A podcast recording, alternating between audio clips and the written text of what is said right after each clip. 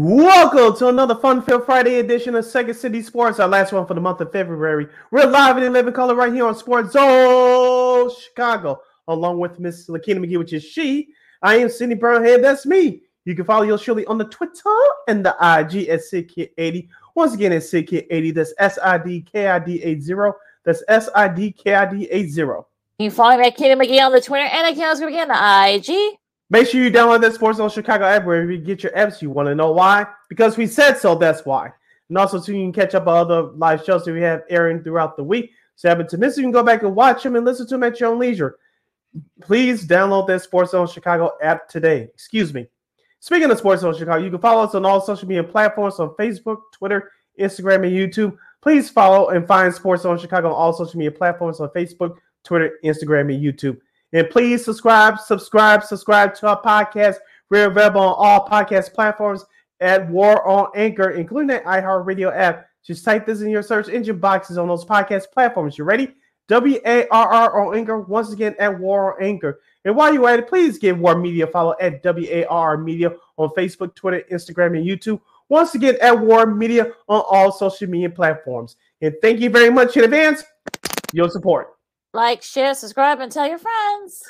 We are unapologetically fun and we have very definite opinions. If you have any definite opinions during our two hour extravaganza we call it Sports Talk Radio Show, you can always hit us up in the comment section at Sports Zone Chicago's Facebook page or at Sports Zone Chicago on YouTube. Type in your questions and comments in the comment section. Lakina will get them up on the screen for you. But if you decide to troll in order to do something stupid, I've given Lakina full power to give you fools to build and be about. Bye bye. I love when she says that. But before we begin, we must remind you that you can catch Sports Zone Chicago also now on Roku TV. That's right. So celebrate with us, celebrate with the squad, and get with the program. Sports Zone Chicago is now on Roku TV. If you have a Roku television, just tap on that sports folder and download Sports Zone Chicago through that avenue. If you don't have a Roku TV, but you have a handheld device or two laying around, iPhone, iPad, iTouch, your Chromebook, like I'm using right now, or like Lakina's using her personal PC computer, just download the Roku TV app and access Sports Zone Chicago through that avenue. So no more excuses. Celebrate with the squad and get with the program.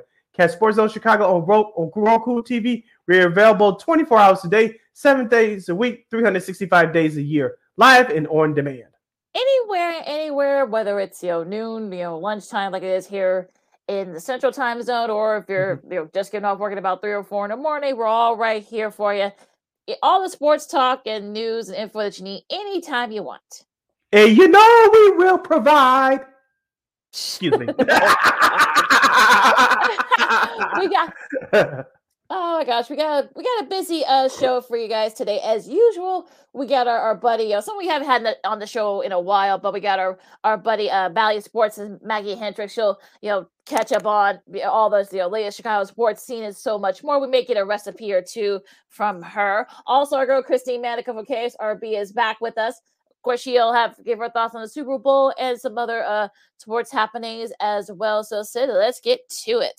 It's yeah, going to so, be our basketball power hour. Yeah, so let's get started. Lakina, the NBA second half of the season unofficially uh, uh, kick, uh, kicked off last night. But before we get to the some of the exciting games from last night, we'll focus in on our local team, the Chicago Bulls. They picked up Patrick Beverley from off the scrap heap. and They signed him to, to a contract for a remainder of the rest of the regular season. Lakina, I don't know if you caught the full uh, Patrick Beverley podcast presented by Barstool Sports. It was uh, all the talk around the Chicago radio stations the last couple of days. And the notable quote was that he was going to get in Zach LaVine's ass. And, and Zach LaVine was quoted by NBC Sports Chicago first. He was he was quoted as saying that he tried to recruit Patrick, Beverley to come to the Bulls for the last couple of years. Whether that's true or not, uh, that that's irrelevant at this point. But Lakina, I think I said this on the show a couple of weeks ago uh, that uh, Patrick Beverly, Beverley would be a better fit for this team because he brings that defensive energy that you need for this team. He's not a playmaker like the, like the Bulls will miss with Lonzo Ball being out for the rest of the year.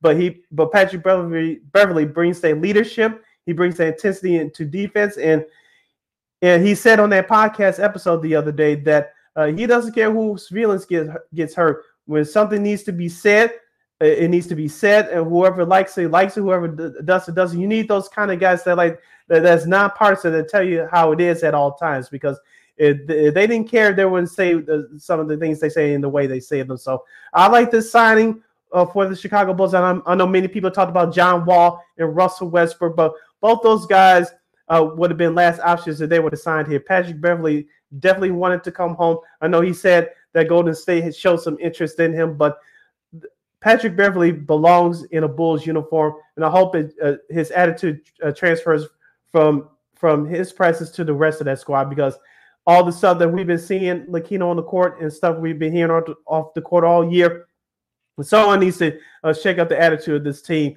uh, in this locker room. So much that management can do, so much that head coaches can do, but sometimes that type of player with that type of attitude that Beverley has, this team desperately needs. And we'll see start tonight. Uh, when they when they host the Brooklyn Nets. Yeah, I mean they need a spark, and I think this is something yes. that they they this is a guy that can you know can do it. Of course, he's from the West Side of Chicago. He went to Marshall High School. Mm-hmm. And you know, you, you, saw some of his highlights. Our, our buddies at WGN Sports, you know, showed his highlights from when he was in high school. Good grief! Now look at you know, different, a different looking uh, Pat Bev. You know, back then he was a little shorter back then as well. But uh, yeah, I think. Look, I think. Look, uh, we all know that. Yeah, that he's not a scoring machine, but he is, you know, give him that intensity. He brings that passion. We always seen in the various teams that, that he's played on and whatnot. So we we we've seen it. So look, this team needs something. So if if he can give him that spark, if he can get out of Zach LaVine's butt, I did read that rumor that LaVine wanted uh, Pat Bev for like the last you know, two or three years. You know, he already said he's going to get uh, in LaVine's butt. I mean, look, what what what else can happen? I mean, there's nothing. You know, what else can you know you know, look, can only go up from here. So for you're this this Bulls team, so I mean, look, whatever helps. I think you know they definitely need something, and I know they're going to have revenge on their minds as they, as they play Brooklyn tonight. So uh, yeah, I think you know he will play tonight. How much he'll play, how many minutes he'll play, that's a whole different will be a different story. But I think it's definitely look. Wh- why not, right? I mean, look, mm-hmm. you know, mm-hmm. does this team need something? So yeah, why not bring someone you know who's from you know uh, the West Side of Chicago who didn't grow up not too far from the UC? So this is going to be, you know, this is going to be interesting though, nonetheless. I think this could be something that definitely like something that the uh, spark that the Bulls desperately need. Also, too, let's focus in on the court, Lakina. He can also help out second year player Ayo Dosunmu, who's also from Chicago. He can help out Coby White as well. And let's see if he can help out uh, Patrick Williams. I know, see, they play two different positions. What are you talking about? Well, Patrick Williams sometimes he uh, he plays uh, uh, above uh, under his head sometimes. And I know that he thinks too much, but sometimes you just got to play on natural reaction. And Patrick Beverley can give him some tips on that. And so I think this will be benefit to Patrick Williams as well. But Goran Dragic doesn't uh, need Patrick Beverley per se because he's been in the league just a little bit longer than than Patrick Beverly has. But mm-hmm. some of those young guys like Ayo Dosunmu and Coby White that I mentioned, uh, those two guys will uh, hopefully uh, benefit from Patrick Beverley's uh, uh, expertise. Yeah, you know, he could be he could be a mentor for them, and I, and I, think that's probably what again something that the Bulls really need is to have kind of like that mentor, that older guy that can bring that, that intensity, that can bring that you know that passion and that you know that fire. That because it seems like if you saw the last couple of games where the All Star break, the Bulls kind of lacked you know, with especially a few players, the Bulls overall lacked that mm-hmm. kind of that fire, that you know that you know that that tenaciousness. So, and we mm-hmm. know Pat Bev has that. So, you know, look, it's gonna. I'm sure he's gonna play tonight. You know, at home. You know, it, it, it it'll be very interesting nonetheless. And look, I mean, I know Brooklyn. They've been kind of been you know playing up and down, so they got a lot of their guys and such. But I think this is definitely something that, that the Bulls could desperately need. So, well, like I said, we'll see what happens in the rest of the season. But yeah, look, it, it can only go up from here if you're a Bulls fan. Yeah, as the late great Norm Van Lier once said, 48 minutes of intensity. Intensity. So we'll see what the Bulls will do starting tonight as they'll take on the Brooklyn Nets at the United Center. Remember that game is locally on NBC Sports Chicago. That was supposed to be a, a 9 o'clock ESPN game, but since Brooklyn traded away their superstars, the Bulls are 6 8 games on the 500. ESPN said, no, no, go back to your regular local starting time. So once again, NBC Sports Chicago locally tonight as the Bulls will host the Brooklyn Nets. You're listening to Second City Sports or Sports Zone Chicago, the Friday edition. We're live in living color. Celia King here with you talking Bulls basketball. We'll get to the NBA in our next half hour along with college basketball as well. Lakina, uh, on on this. Uh, also, too, if you have a comment on the Chicago Bulls, go to our Facebook page at Sports Zone Chicago or Sports Zone Chicago's uh, YouTube channel. Type in your questions or comments in the comments section. Lakina will get them up on the screen for you. Lakina, looking towards uh, the start of this uh, officially the second half of the season tonight for Chicago. They had 23 games remaining. We mentioned Mount Lonzo Ball's out for the year. Patrick Beverley is in. Lakina, are you are what are you expecting from this Bulls squad tonight? Uh, starting tonight, are you looking at this team overall, or which a player or players are you looking at to in, in, improve their stock as the second half of the season. I mean, the, look, the second half. I mean, like the, like I said, the All Star break couldn't have come fast enough for this team, and I think you know you could tell that sort of like the lackadaisical attitude and and whatnot. I know people want to you know call out certain players and certain you know mm-hmm. things mm-hmm. and this and that. Now, look for me, I, I think look. This is a team that's very capable of getting into the playoffs. They're still within striking distance of getting into that 10th spot. Mm-hmm. Uh, look, they're not that far away from getting that sixth spot. So look, I think look, there's still like a lot of look, there are about 22, 23 games left. And I think this is definitely going to be a chance for the Bulls to kind of make that move. And look, you know, look, the DeRozan's, you know, feeling much better. You saw a little bit of him in the All Star uh, game. He looked okay. He's getting better. The schedule kind of, you know, works out. You know, they've got Brooklyn, they've got Washington, they've got, you know, they got to go at Toronto and Detroit and Phoenix. You know, they're getting a little bit better. Indiana and Denver. So they have look, they have a shot at have maybe making a move here. And I think this look, they're more than capable of doing just that. They need to bring that consistency and bring that that that, that fire, that that kind of like the finish off games, and ho- hopefully Pat Bev can you know be that spark that the Bulls uh, desperately need. And the Bulls' uh, uh, strength of schedule in the second half of the season is ranked 19th in the league. So, like you mentioned, Lakina, uh, the, the the strength of schedule, at least to start off for the first couple of weeks, are in their favor before they play Denver, before they play Phoenix. I assume I don't have the schedule in front of me, but I'm assuming that's the start of their West Coast road trip because I haven't had mm-hmm. one in uh, mm-hmm. since the turn of the new year. But you assume that Phoenix will have Kevin Durant by then. Denver, they won't have any guys resting by by then, so the the Bulls can have a chance to get near 500 before you face um, those top teams in the West. Yeah, so we'll see uh, what happens there. They real quick before we go to break. Before we we'll, we'll, we'll recap some of the games, including a big one, a good one last night between the Grizzlies and the uh, the Sixers. But I, I think well, which which team, which uh, player are you looking for in the second half? Sid, I think there's definitely like a couple of guys that I think for me, you know, Ayo can kind of get off that mm-hmm. that little uh slump, I guess, you know, sophomore slump, and perhaps maybe you know, all I would think also too maybe a Coby White and maybe even Zach LaVine. I know that I'm sure he's heard for the last few days from a lot of folks saying that you know he's not a max mm-hmm. guy and he should be traded and blah blah blah. Those are the guys that I think you know need to have a big second half to kind of like give at least the Bulls at least a shot to try and make the uh, make a little bit of a playoff push. Uh, you you took one of my guys in Ayo Dosunmu, and I'm looking at him especially what I just uh, mentioned with him about uh, being a mentee to Patrick Beverley. But I'm looking at Patrick Williams, see if he can he, can improve on his play from the first half of the year. Also, too, I'm looking at Zach LaVine. Is any more drama is going to go on between him and head coach Billy Donovan and or his teammates as the Bulls trying to make a push to uh, get into the playoffs, perhaps the play-in tournament. Uh, if he acts up again or causes any more trouble, I think the Bulls may try to trade him again uh, this summer, but that's a long ways away. But I'm looking at Patrick Williams and how Zach LaVine can handle the pressure as the Bulls trying to uh, match expectations from a year ago, at least return to the playoffs.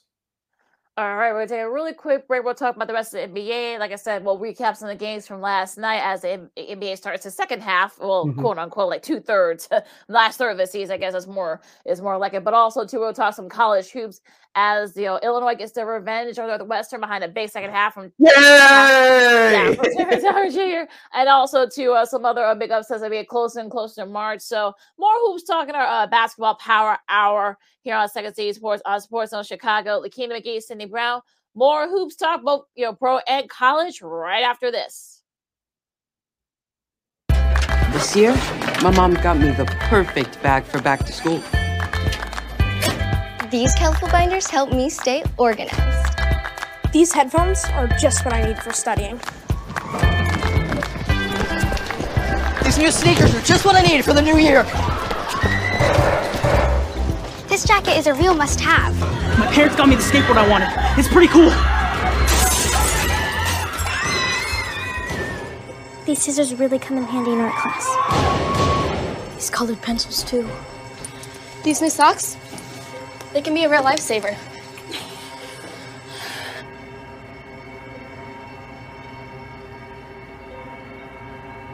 And I finally got my own phone to stay in touch with my mom.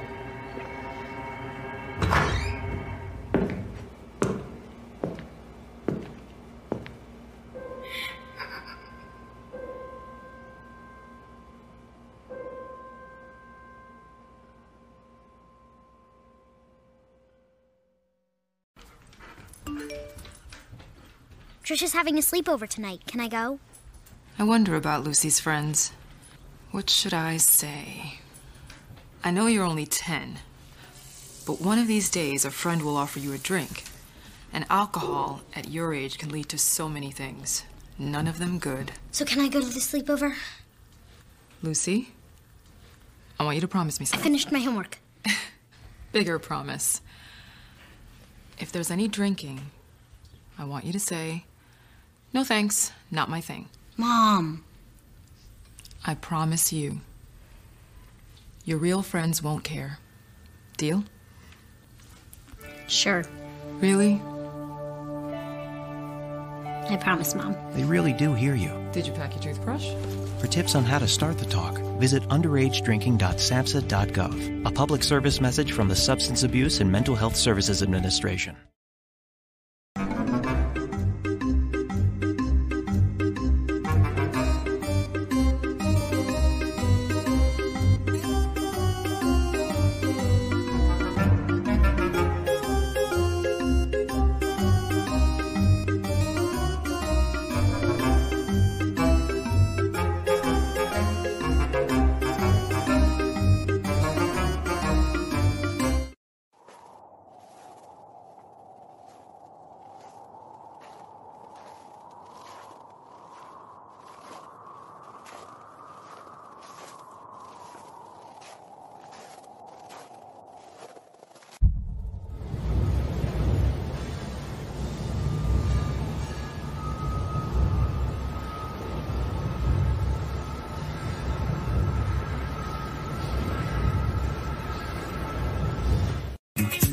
Hey, this is Dr. J, and I listen to Sean and Maya in the morning.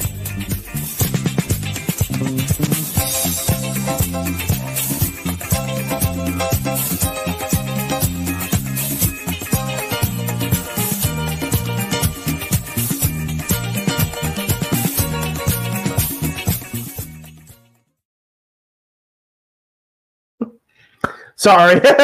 Welcome back to Second City Sports, a hashtag Fun Friday edition. We're live in living color right here on Sports Zone Chicago. I'm Sid. That's Lakina. You can follow yours surely on the Twitter and the IG at SidKid80. Once again, that's SidKid80. That's S I D K I D 80. S I D K I D 80. You can follow me at Keenan McGee on the Twitter and at Chaos McGee on the IG. If you have We have, go ahead. no, no, no, I'll say no. I was gonna say if you have something, you know, uh, comments, you know, about the Bulls or the NBA, or also college hoops, we'll be talking about in a few minutes. Just you know, go uh, Sports Zone Chicago's both YouTube and Facebook pages, and uh, we'll have them up right there for you on the screen.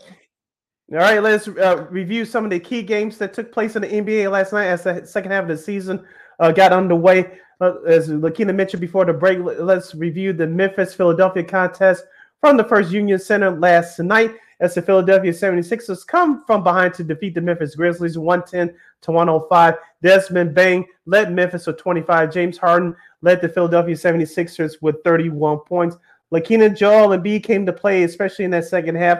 Memphis shot the ball well, especially in that first half. Early in that third quarter, their defense intensity started to pick up, but they started to miss shots. Philadelphia started making their shots down the stretch. Joel Embiid had a couple big blocks down the stretch. And Tobias Harris, who you haven't heard from too much all year, he had to go ahead shot from the right right right pocket corner for three with under 38 seconds left to give the Philadelphia 76ers the lead, which led them on to the victory last night. Their 39th win of the season. Yeah, big, uh, big sequence, sequence, sequence there. Easy for me to say. Uh, that whole finish there for in that game. Of course, it was on uh, TNT. Of course, you know Harris hit that three pointer, you know, to kind of seal that that win, you know, because they were down two. And now, uh, you know, Joel Embiid on the other end came back and had a big block, so they were able to, you know, hold off uh, the Grizzlies. Was really, a pretty uh, exciting game from uh, even before that. That was actually really exciting. But yeah, a nice win for uh, Philly. I, know some people say that maybe you know some guys have kind of you know, rested up a little bit. I know Embiid took a couple of games off, you know, leaning into the All Star break. So I'm thinking that people were kind of like, okay, you know, this is you only got 23 games left, so let's you know get things going. And, and of course, you know, the Sixers you know came out in a big way with that big win uh, last night. Yeah, so we mentioned Memphis is one of the top teams in the West. We're uh, led by Ja Morant. Uh, they go through stretches where they play good basketball. They go through bad stretches where they can't play team basketball. Last night, it was a game that they should have had in, in, in their back pocket, but it didn't work out their way. Philadelphia, as we mentioned, Lakina, the last few weeks, they're quietly working their way back up there, up there in the top of the Eastern Conference next to Milwaukee and Boston. So Philadelphia, they can keep this up. They can really make some noise in the playoffs. But as I said be, before the season started, and I'll say it again, Doc Rivers the pressure's still on him to perform in the playoffs. The problem hasn't been the regular season, Lakina. No, the problem has been with this Philadelphia 76 team is uh, performing like this during the playoffs. And James Harden will he slightly change his game to uh, fit the playoff uh, playoff tempo? We shall see. Yeah, I'll be interested to see if you know he can keep it keep it up. And of course, you know, Embiid, we as you saw our buddy Lamont, uh, you know, comment that you know maybe you know maybe he's trying to you know, get this Kansas up for uh, MVP. We'll see you know what mm-hmm. happens mm-hmm. there. But the one guy that uh, is sort of like, you know, may have a stranglehold on that, and we talked about in our roundtable, is uh, Denver's uh, Nikola Jokic. Um, you know, he led the way. Another, another triple double, as of mm-hmm. course uh, the Nuggets beat the Cavs in a big one here. Um, you know, for for me, I, I think look, this is sort of you know, Michael Porter Jr. of course led the way, but no, of course Jokic had his uh, uh, uh, uh, he had you know a triple double three quarters already. You know, by tonight. You know, he didn't even have to play much in the in the second uh, in the fourth quarter. I should say the rest of the NBA mm-hmm. has done it like this nine times. You know, in total. So it's his, it's his twenty second. Uh, uh, is his, his twenty second on the season. Nuggets entered uh, the day 21 and 0 when uh, they're now 22 and 0 when uh, Jokic has a, a, triple double. So, you know, this this is a, a nice win by uh, the Nuggets. You know, they kind of took a stranglehold on it in the mm-hmm. fourth quarter. So, you know, this is was an interesting game from start to finish. So I got a chance to watch this game via my uh, this this laptop here, and uh, like I said, I mean, you know, Denver kind of uh, got it going in the fourth quarter, and uh, led by uh, Mr. Uh, Michael Porter Jr. Yeah, it's all about this that supporting cast for Denver. Like you mentioned, Michael Porter Jr., who's been injured the last couple of years. He's finally coming to form this year. Also, Jamal Murray, my guy. Uh, let's see if he, he can keep it up when he missed all of all of last year. Also, I know they picked up Reggie Jackson, so Jokic finally has a good supporting cast that he can depend on. He doesn't have to do everything every night. So Denver, I'm not saying they're going to the finals, even though they lead the Western Conference right now, but they'll be a tough out for someone come playoff time. On the flip side for Cleveland, Donovan Mitchell is the man for the Cavs, but Darius Garland, where are you? Jarrett Allen, my guy, all star from last year, where are you? Uh, some of the other supporting cast mates that had good years last year, uh, they've been disappearing here and there. So Cleveland, uh, I know you want to be respected as one of the top uh, teams in the Eastern Conference. Uh, you got to win some of these games like this against top teams. Yeah, and no, they haven't shown that yet still. So we'll see as we get closer and closer here. But uh, you know, the Celtics in a high scoring game. We took the over in uh, Boston, Indiana last night. I think you uh had, nice, had a pretty nice uh Thursday. Uh 142, 138 in overtime. Now now now Sid, I mean this was a, a really like strange game if you guys got a chance to watch it out there, but it was definitely, of course, you know, Jayson Tatum had 31 uh, points, you know, Jaylen Brown had 30. Um, Michael Brogdon had 24 off the bench for them. You know, they were able to kind of like, you know, get it going, but, you know, Indiana, you know, they kept up for a little bit. They had their chance to kind of pull, uh, not pull away, but to kind of like, you know, try to maybe take control of the game. They just weren't able to do that. So, of course, you know, Brown and Tatum have now scored uh, 30 points in the same game nine times this year. And over the last 30 years, the only duo to record more such games a season is you know Kobe and uh Shaq. You know, they did it both from mm-hmm. uh they did 10 times from uh 2000 to 2001 and 12 in uh in 02 and 03. So they, they joined some pretty good company there. talking about Brown and uh Tatum. But this game here, if you're Indiana, you're kicking yourself because you had your chance to kind of try mm-hmm. to maybe you know try to you know take control of this game, uh, especially in the re- in regulation. Yeah, they kept up with Boston shooting the three point shot, but they just ran out of gas, especially at the end of regulation when it, when I believe it was um, Halliburton. I believe uh, not Halliburton.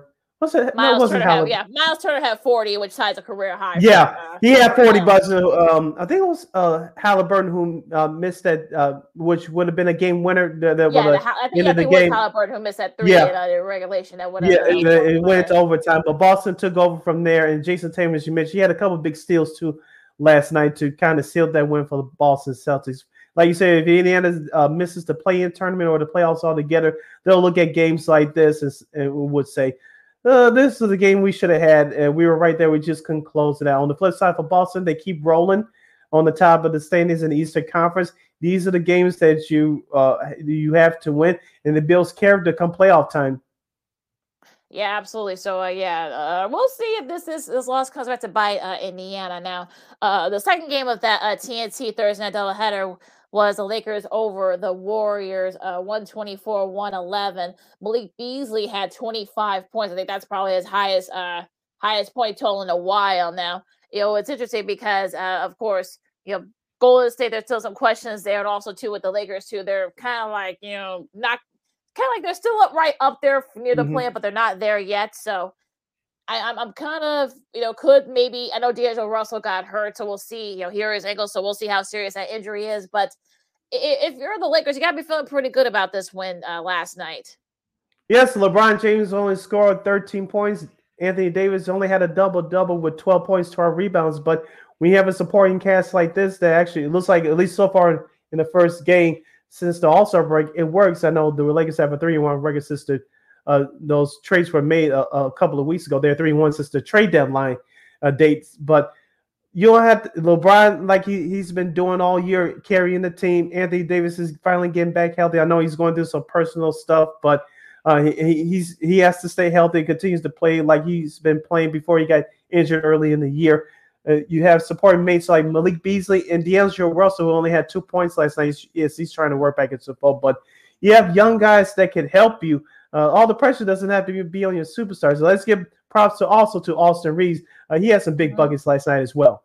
Yes, he did. And he kind of helped you help the Lakers pull the stranglehold on lead, despite LeBron and AD kind of struggling from the field. So, and I think if you're a Darvin Ham, that kind of makes your job a little bit easier when you have a Yes. supporting cast where you know LeBron can take a couple of games off, and maybe AD. I know he's been having uh, some personal stuff. We won't get into it, but you know he can take, he take a game or two off or whatever. So it'll be interesting to see if you know, the Lakers kind of make that move now. Another uh, Sacramento uh, beats uh, Portland, and uh, Dame didn't play and that caused a little bit of a, a stir with some folks because of course they got yeah of course they, you know, they had the whole week off almost a week off for that but uh and i'm sure he'll you know i'm sure he'll probably uh be uh a little Yeah, Portland had some traveling issues last night getting out Yeah. of their their city because of the uh, bad weather they've been having. So, so that that played a huge part in it. So the the coaching staff said, and Chauncey Billups and the coaching staff said, "Hey, let's not play Dame, Damian Lillard last night." It was a shame for those Sacramento fans. I know their team won, but it was a shame that they couldn't see Damian Lillard on the floor. I'm sure many people were there in the arena last night wanted to see it. Yeah, it's snowing. uh, It's snowing and raining really hard, hard out there in those areas in California right now. So that's why you know, so Mhm. the various weather issues and such. So I think that's probably that was a big kind of sort of a big thing, a, point of contentment there for our Dame. So I know his family they've been kind of scattered all over in the states. So that's probably why they were able to, you know, that was probably that's probably a smart move by Chauncey Billups' part. But you know, you, you take the away for Sacramento, but you kind of feel like you got to put an asterisk on it since Dame didn't play. So, but you know, a nice start for Sacramento. De'Aaron Fox had 31 points and and look, you, you'll take the win for Sacramento. I mean, you're you want to show people that you are for real, that you're not gonna, you know, you know, fall flat in the second half. So nice Yeah. start by them. I know that they'll, they'll play a couple of times again, so they'll probably be able to kind of redeem us. I'll talk about the Blazers, but uh, yeah, but a big win for the Kings last night. Yep, big win for Sacramento. If Port, if you're Portland, if you miss out on the playing tournament, these would be the games that you'll look back on, and, and like we talked about with the Indiana and the Pacers. So we could have won this one, we could have won that one. Hopefully, it doesn't come to bite them in the butt. A couple more games to review from last night, Lakina. The Oklahoma City Thunder had a chance to steal one on the road in Utah, but the Jazz said no, no, no, no, no. As Lauri Markkanen scored 43 points, Shai Gilgeous-Alexander, the first, another first-time All-Star, had 38 for the Thunder. As the Utah Jazz, behind Lauri Markkanen's three free throws made at the end of overtime, beating the Oklahoma City Thunder 120 to 119. Yeah, I mean that was a nice win for uh, Utah. that they held them off, and like I, like I said, another one of those games where you're if you're OKC, you're trying to try you're trying to you're going to try to make a run for that uh, that tenth spot in that play in. So this is Mhm. the kind of these are the kind of losses where you kind of like you might you know it might you know it might you know scratch your head and you're like oh crap we had our chance to win that game but Yeah. look you know Lauri had 43 so which uh, up, up there in his career high so I think if you're you'll take the win if you're Utah you want to kind of stay in there in that you know, that mid room middle uh part especially with the Western Conference being so locked jam so you need all Mhm. the wins you get if you're Utah so you'll take it Yeah, you Utah, you're taking, especially in the middle of that West pack of the Western Conference standings is very hectic. So you have to take all the wins that you can get. Couple more finals to pass along from last night. Uh, the Mavericks dominated the San Antonio Spurs 142 to 116, and the Raptors are battling the Bulls for that play-in spot in the in the Eastern Conference in that around the ninth, 10th spot. They, they get a big win in New Orleans, 115 to 110, as the Raptors defeat the New Orleans Pelicans. Yeah, that was a uh, oh, if yeah, you're Toronto, you're kind of you're battling with the Bulls for that last uh that last play-in spot. So yeah, I think these are the kind of wins that you know. But if you're in New Orleans, you're sort of wondering like, okay, are we gonna get back to the habits where we're at before the All Star break? They were missing kind of ill-advised shots, and you know, Siakam made some big shots late for the Raptors. Yeah. So we'll see if they can kind of keep up there. Now going into this weekend's games, you know, uh, tonight. Six o'clock, you got uh the Knicks and the Wizards at six. That should be an interesting one. Uh, Cleveland will try to bounce back from that loss to Denver as they travel to Atlanta to face Trae Young, and now no Nate McMillan. Now, of course, know, he got fired this week as a head coach, so they're looking for a new uh, uh head coach. Uh, that may be tonight, and we'll see. Hmm. yeah, I'll say yeah. There's rumors that maybe Quinn Sario, all it's all but official, but we'll see what happens there. Mm-hmm. That game will be at 6:30, and the first game of the ESPN Friday night doubleheader should be a good one. You got Miami and Milwaukee. We know I know our girl Alana Tech guy, who's a big Heat fan. I know she's going to be uh, watching this game, so you check that out. It's E ESPN at 6:30. Charlotte That's and Minnesota. What I said it's probably call her, her calling you right now. yeah, it might be. Yeah, that might be her calling. me. Like, I was like, I'm, in- I'm in the middle of a show, Alana. Uh, Charlotte Minnesota at seven o'clock. Uh, uh at seven o'clock. So uh, the first half of that uh of that uh Friday schedule. Yeah, of course, the Bulls and the Nets will play against. We said at the top of the show tonight at seven o'clock, locally here on NBC Sports Chicago, and nine o'clock the second half of the E ESPN doubleheader tonight.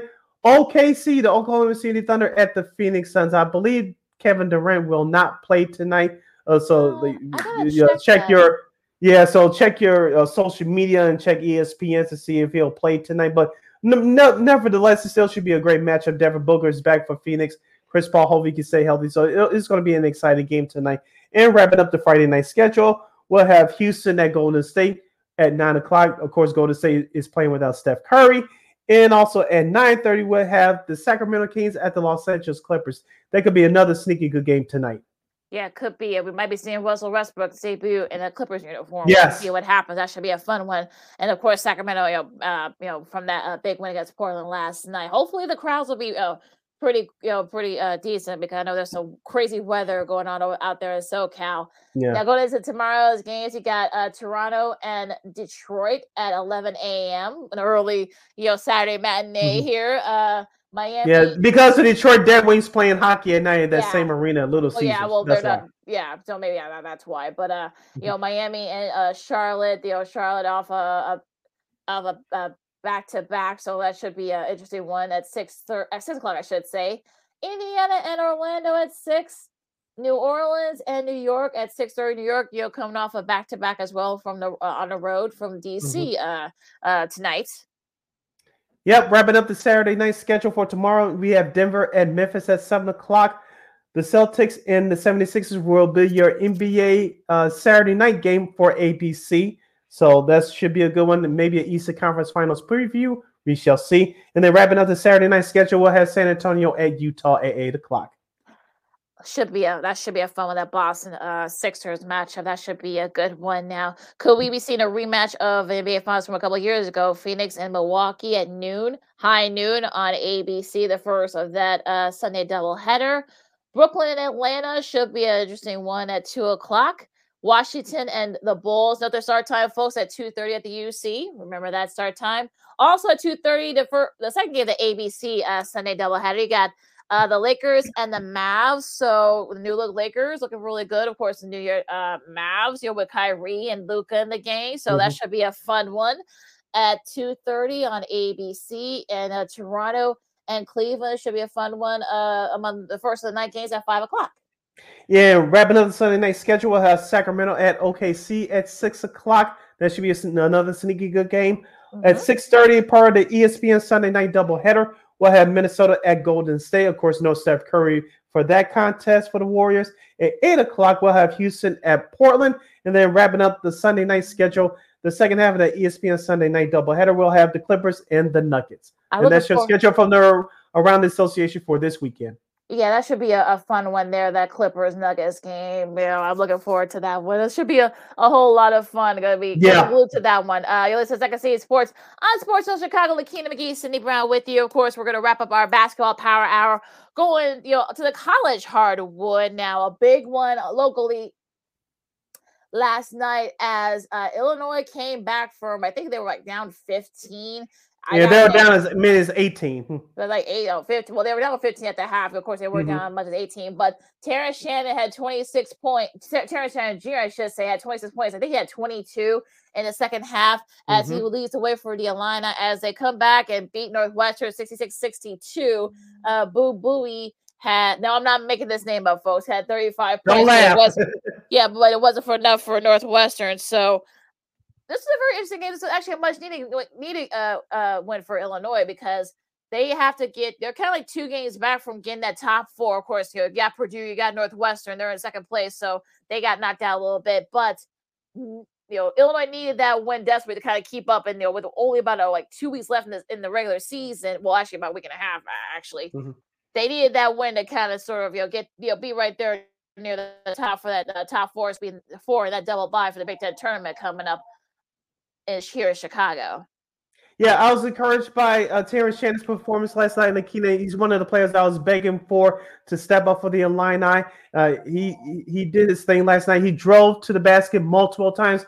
And I've been begging for him and the Illinois guards to do that this year. I know they live and die by the three a little bit too much, but it was nice to see Terrence uh, uh, uh Shannon driving the ball to the basket last night. You know, as positive things happen when you drive to the basket. Even if you miss it, you get some fouls called, foul, fouls called, and he gets some free throw opportunities. But the main thing that made me upset last night was your starting front court for, for the Illini, Dain Dainja and Coleman Hawkins. They, they only had a combined total of nine points. And Northwestern did a heck of a job on those on those guys, especially in that first half. You cannot have a combined total of nine points from your two top frontline men, especially you go as you head toward this postseason tournament. So Illinois has to clean that up. I know Matt Mayer had 14 points, but Illinois, uh, they need some more help in, in scoring besides Matt Mayer and Terrence Shannon, who who stepped up big in that second half last night. But I want to see some overall more team play for Illinois. You saw the other the other night on Tuesday in that makeup game against Minnesota, a lesser opponent, but against good teams like Northwestern who get who gets after it defensively, you got you still got to find a way to play good team basketball offensively. They stepped it up. I'm talking about the Illini in the second half with defense, but I want to see some more balanced scoring. You, you, are going to need that, especially against better teams moving forward. Yeah, the consistency of the scoring for Illinois has been a big issue for them this season. You got the mm-hmm. good Illinois teams, you got the bad Illinois teams. So, you know, we'll see as we get you know, about a week and a half left in the regular season. Now, UCLA held off Utah. Uh, Gonzaga St. Mary's, of course, for their clash coming up tomorrow night. We'll talk a little bit about that in a second. Michigan got a, a big win against Rutgers, helping them mm-hmm. with the, uh, with their uh, bubble chances. So that could only only help them in that front last night. So some of the big, probably one of the bigger upsets was uh, Virginia losing to Boston College. That was kind of yeah. Of course, you know, usually Virginia is, is, due for a baffling loss. So, but look, a nice win for Earl Grant that program. So they really needed that kind of like a bit of a, a, a bump. So you know, you know, getting that win against a top five team, I think that can only help them. Now, of course, uh, Alabama, with all the stuff going on with Brandon Miller, we won't get into that. You know, he led the way with 41 points against South Carolina. UConn, you know, making things interesting in the in the Big East between them and Providence. They get that that win a little bit, get back from their earlier meeting, 67 uh 87 69, I should say. So a big win for uh Danny Hurley's uh Huskies. Uh Bradley beats uh Valpo, so they're they're mm-hmm. keeping up mm-hmm. in the in the in the uh in the case for uh well, I mean the pace for in the uh in the uh, Missouri Valley. So uh Drake beats Illinois State in senior night. So their tournament actually starts next week, I believe. I'm talking about yes, um, mm-hmm. in uh, St. Louis Valley. Yes. So yeah, so mm-hmm. these are definitely like you know wins to kind of like you know get them you know ready for uh, for that tournament. Of course, uh, UNC helping their cause with uh, being DePaul. Auburn beat uh, Ole Miss by four, so that helps them try to help them with their uh, bubble chances too, as well. Uh, going back to some of the other games, we know, know we got our, our girl Maggie is going to be joining us in a few minutes, Mhm. so make this quick as possible. Texas. Uh, Don't forget Minnesota- Sou- Southern Illinois beat Northern Iowa too on Wednesday, so they keep a top of in the Missouri Valley. yeah, trying to get that top four uh spot there. Texas beat Iowa State. Uh K State came back to beat Baylor. Marquette, you know, they're kind of in the driver's seat in the Big East. You know, they edged out Creighton. Uh at Texas A&M with a nice win against uh, Tennessee.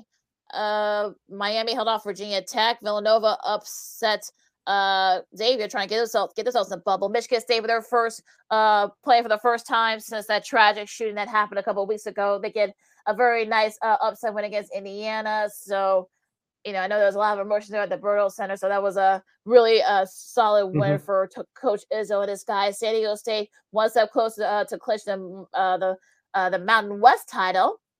You know, they beat uh, Colorado State. Uh, Utah State, of course, they're trying to keep pace and they beat Wyoming on Tuesday. O- uh, Texas Tech, I should say, beat Oklahoma. So they're trying to get themselves in the in the bubble discussion. Pittsburgh, you know, sealing their uh, shot. Hopefully, they can get in the top 25. They beat Georgia Tech.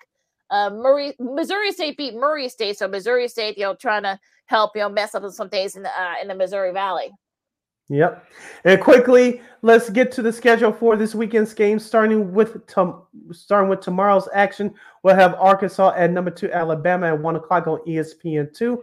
Also at one o'clock on CBS, we'll have Arizona State. I know my computer's just messed up. Lakina will see if you have the schedule in front of you. It was a big game too. It, that was that's on Hold on, CBS. let me hold on, let me see here. Uh, Okay. we talking about Arizona. Air, Air, well, yeah, Arizona, Arizona State, yeah, Oh, Arizona State. Oh, wait. Uh, I believe. oh. I believe. Yeah, well, yeah. well, Arizona hosting Colorado. Uh, Colorado, Dame- yeah. Yeah, Notre Dame, uh, uh, me and Georgia Tech, Texas, and Oklahoma, and the Red River. There, uh, Mhm. Baylor and Kansas. Uh, wait, that's a yeah, that's that's from last week. My bad. Uh, Yeah. Yeah, on. it's Texas and Baylor tomorrow on ESPN at one o'clock. It was Arizona and Ari- hosting Arizona State. That's Arizona at, also State, at one o'clock on uh, CBS. Yeah, that should be a fun one uh, there as well. Uh, got the best. Uh, yeah, State got uh, Arizona got the best of Arizona State in their first meeting, so you know that should be a, a fun one. There's usually it's between these two uh, in-state rivals. Uh, Creighton and Villanova, that should be a fun one. TCU and Texas Tech, Clemson and NC State. You know, both teams trying to uh, you know uh, soften their uh, bubble uh, chances there. Uh, Alabama and Arkansas, Arizona, Arizona State, as you mentioned, Sid.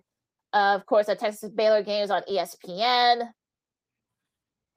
Hold on, that, that my computer's acting weird too. Like I said, sorry for the technical difficulties, folks. We're, we're live, uh, kids. So, but uh, let me get this uh back up. Yeah, here. Indiana and Purdue tomorrow night at six thirty on Fox. The Saturday night uh, primetime game for the week for those uh, guys at Fox, and also too at nine o'clock on ESPN. We'll have uh, St. Mary's versus Gonzaga live from the state of Washington.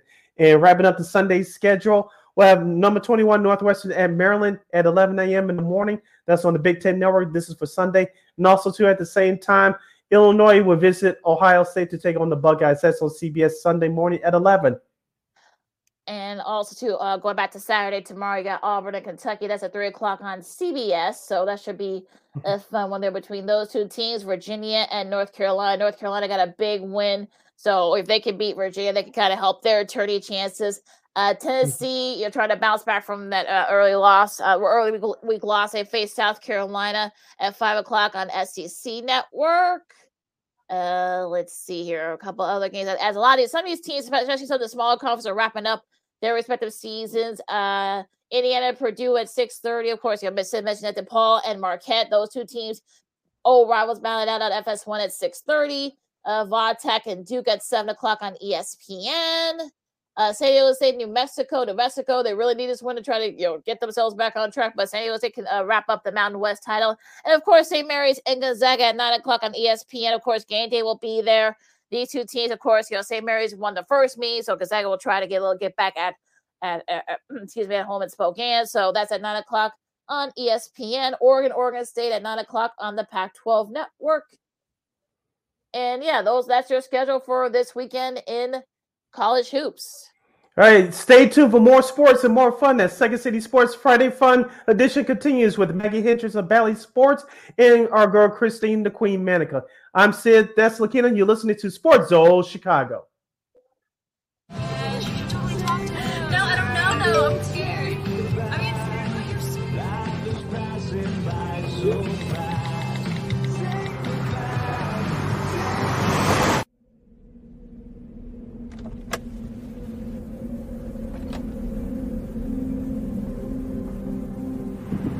You're in my lane? No, not at all. Are you not paying attention? Are you texting? I was just checking in with my mom. I was telling her that I thought we'd be home by six. It's okay. There's enough time. Just pay attention. I'm not even halfway through my text. There's no way. I'm not even going to look up. My babies are in the car. You have to pay attention. It's just supposed to be a quick text. I'm so sorry.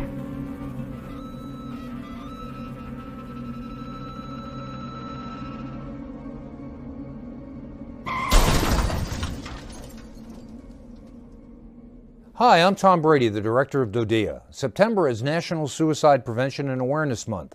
The simple act of reaching out and caring for those in our communities is something we all can do. Just being there for someone you care about can be a tremendous first step in getting them access to confidential resources and support that they need. It only takes one person and one small act and one minute to make a difference. Let's make a difference.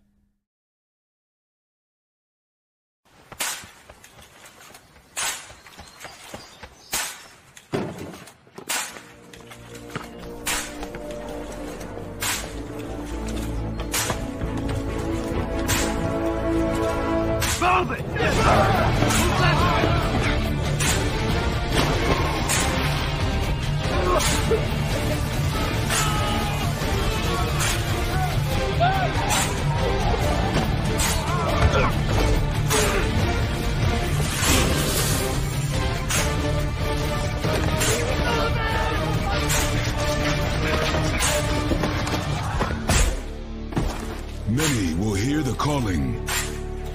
Few will earn the title. United States Marine. The few, the proud, the Marines. Oh. Oh. Okay.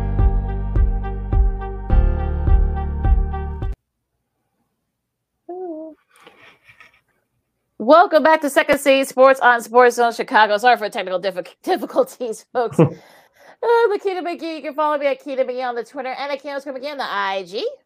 I'm Sid the Kid. You can follow yours truly on the Twitter and the IG at CK80. Once again, at CK80. That's S I D K I D 80. That's S I D K I D 80.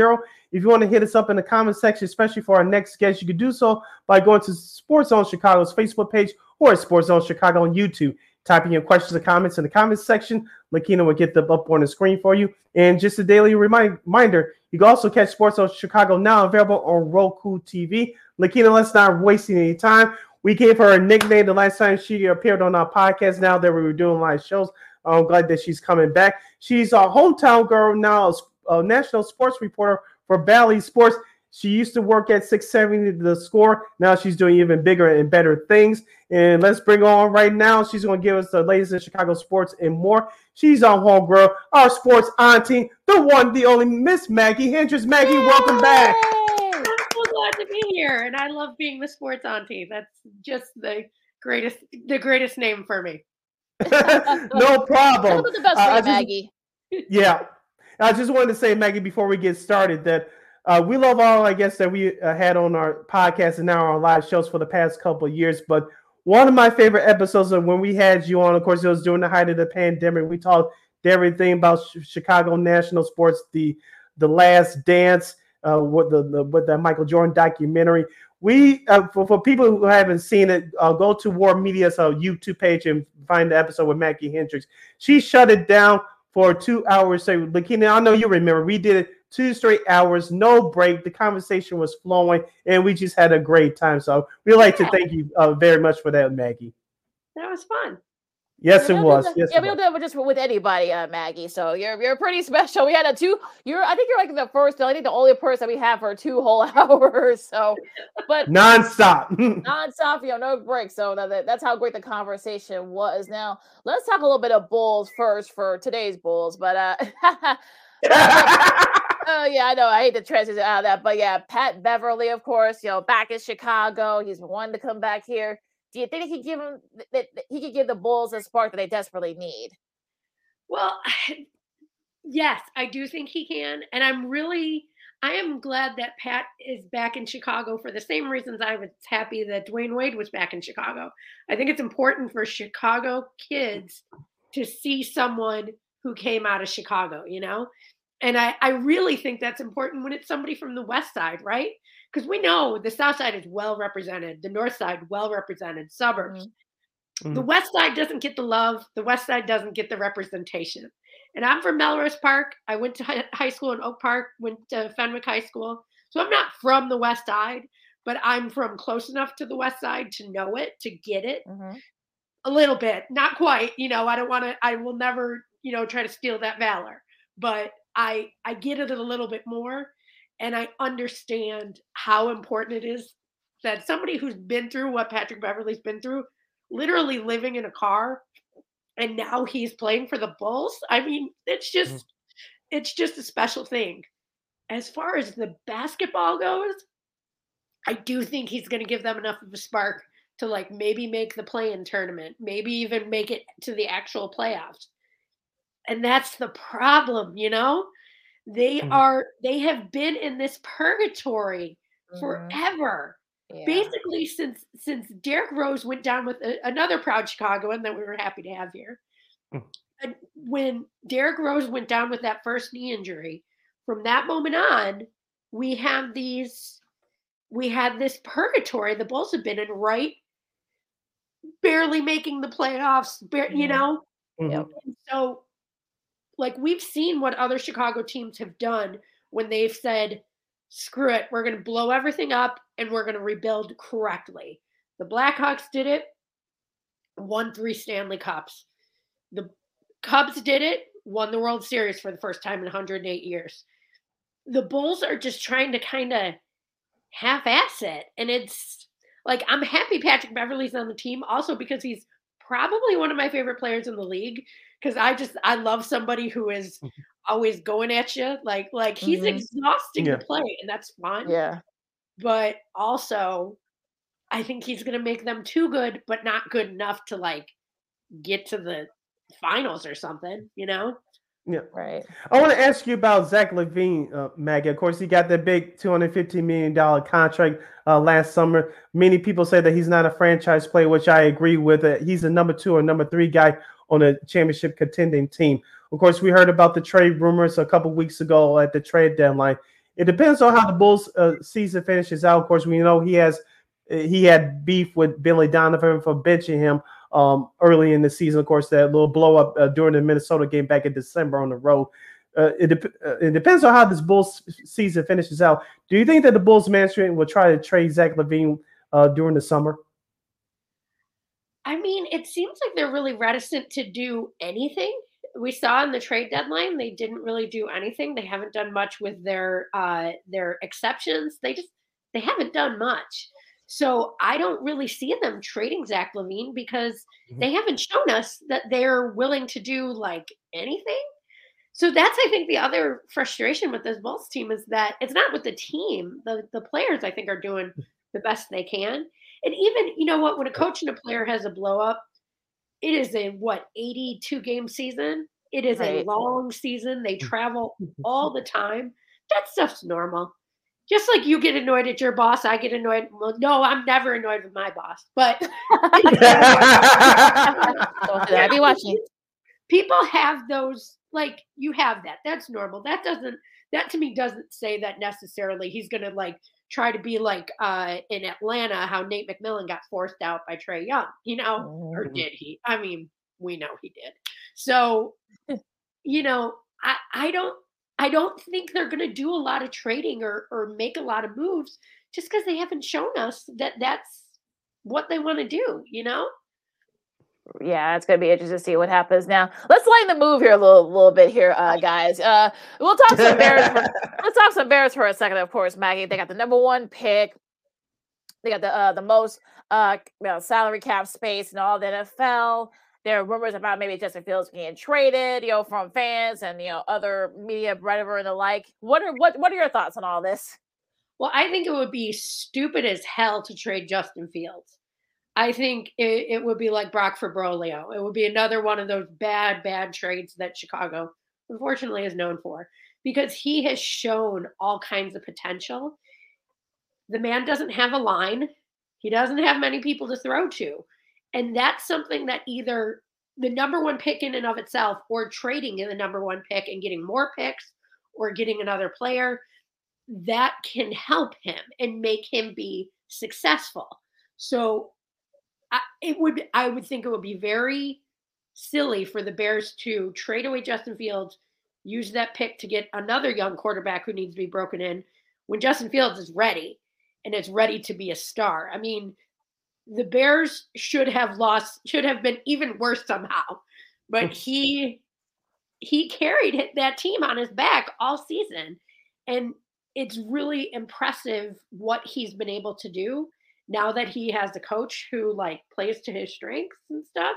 So I, I really, really hope that uh, any sort of trading Justin Fields things is like just the other team planning shit or something like that. It doesn't because it doesn't feel true to what the Bears have said they're going to do.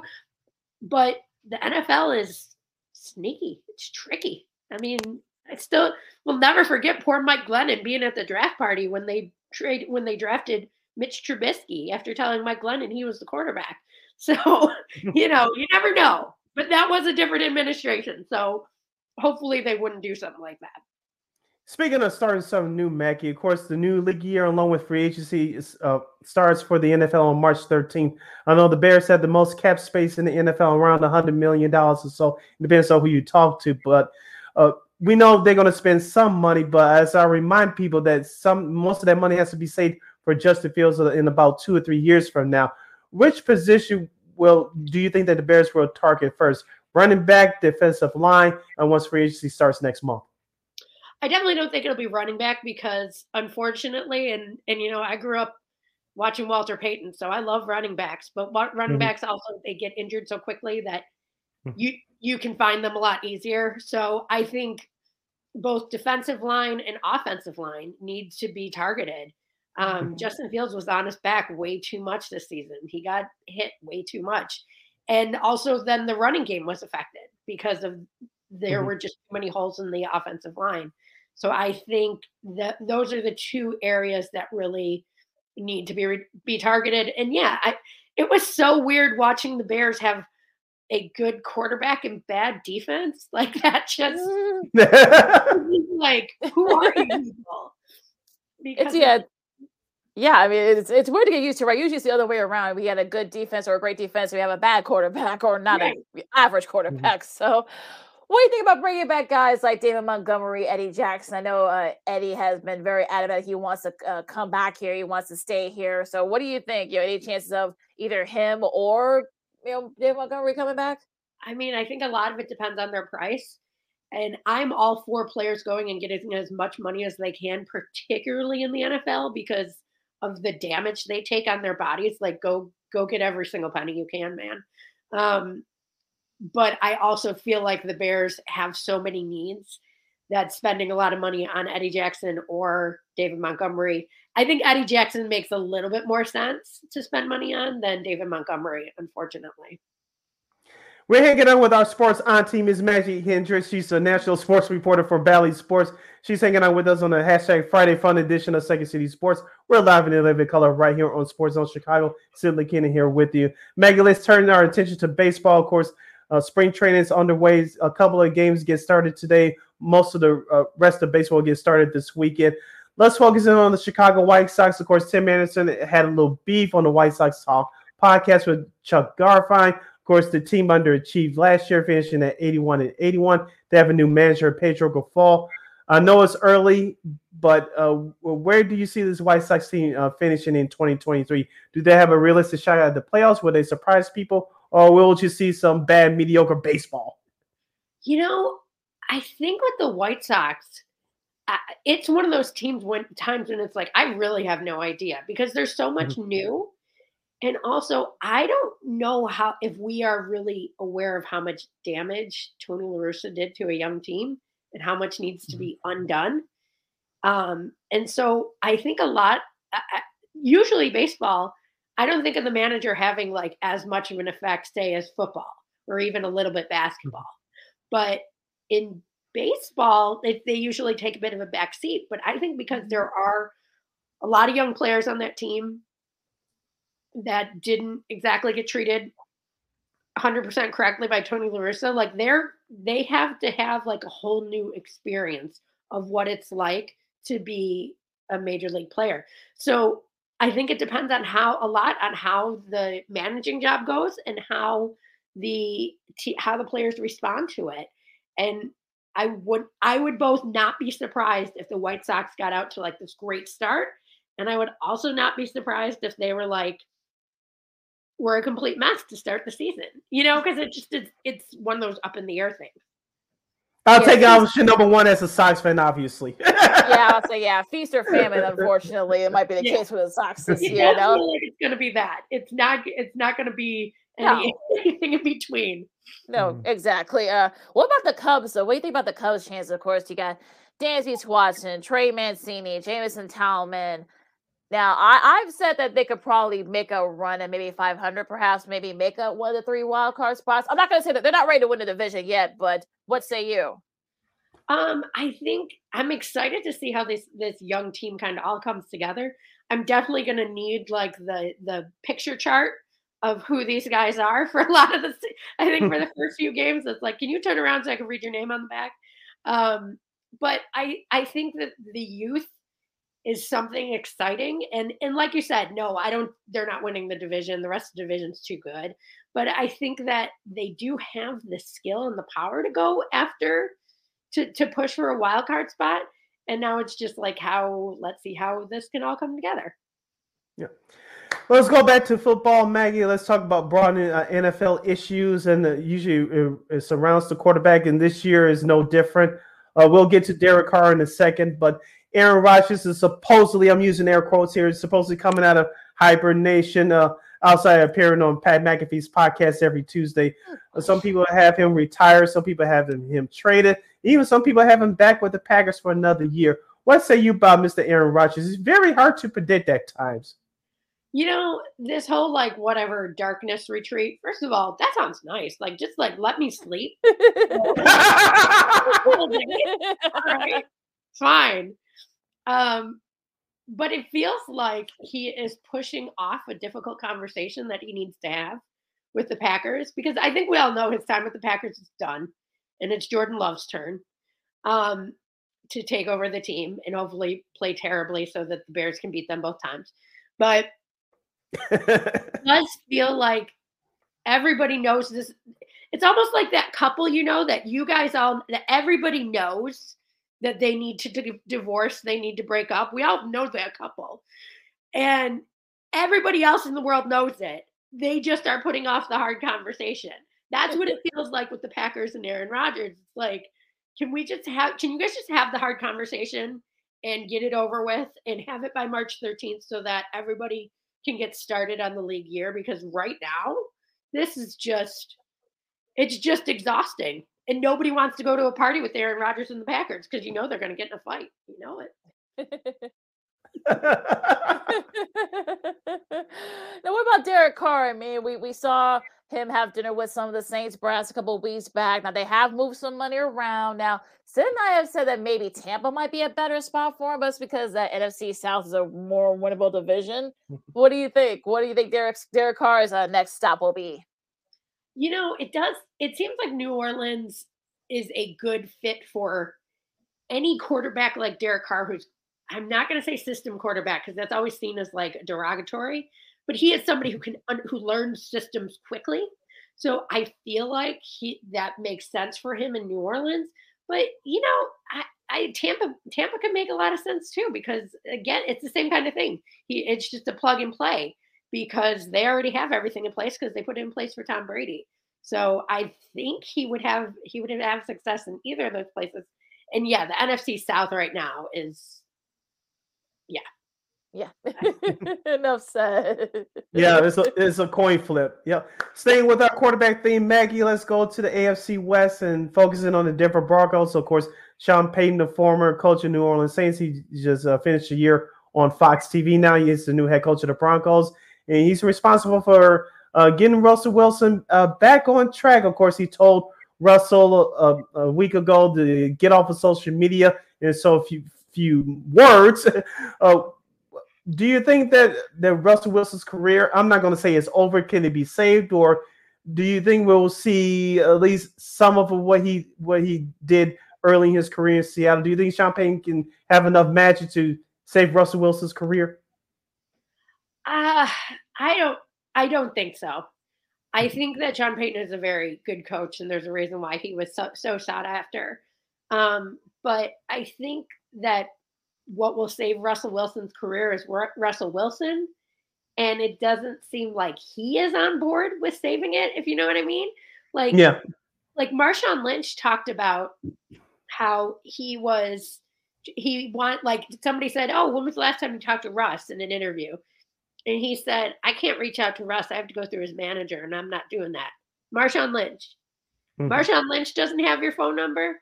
Like, it's that and then this whole thing that he had in office at the Denver Broncos uh at, in the Denver Broncos offices.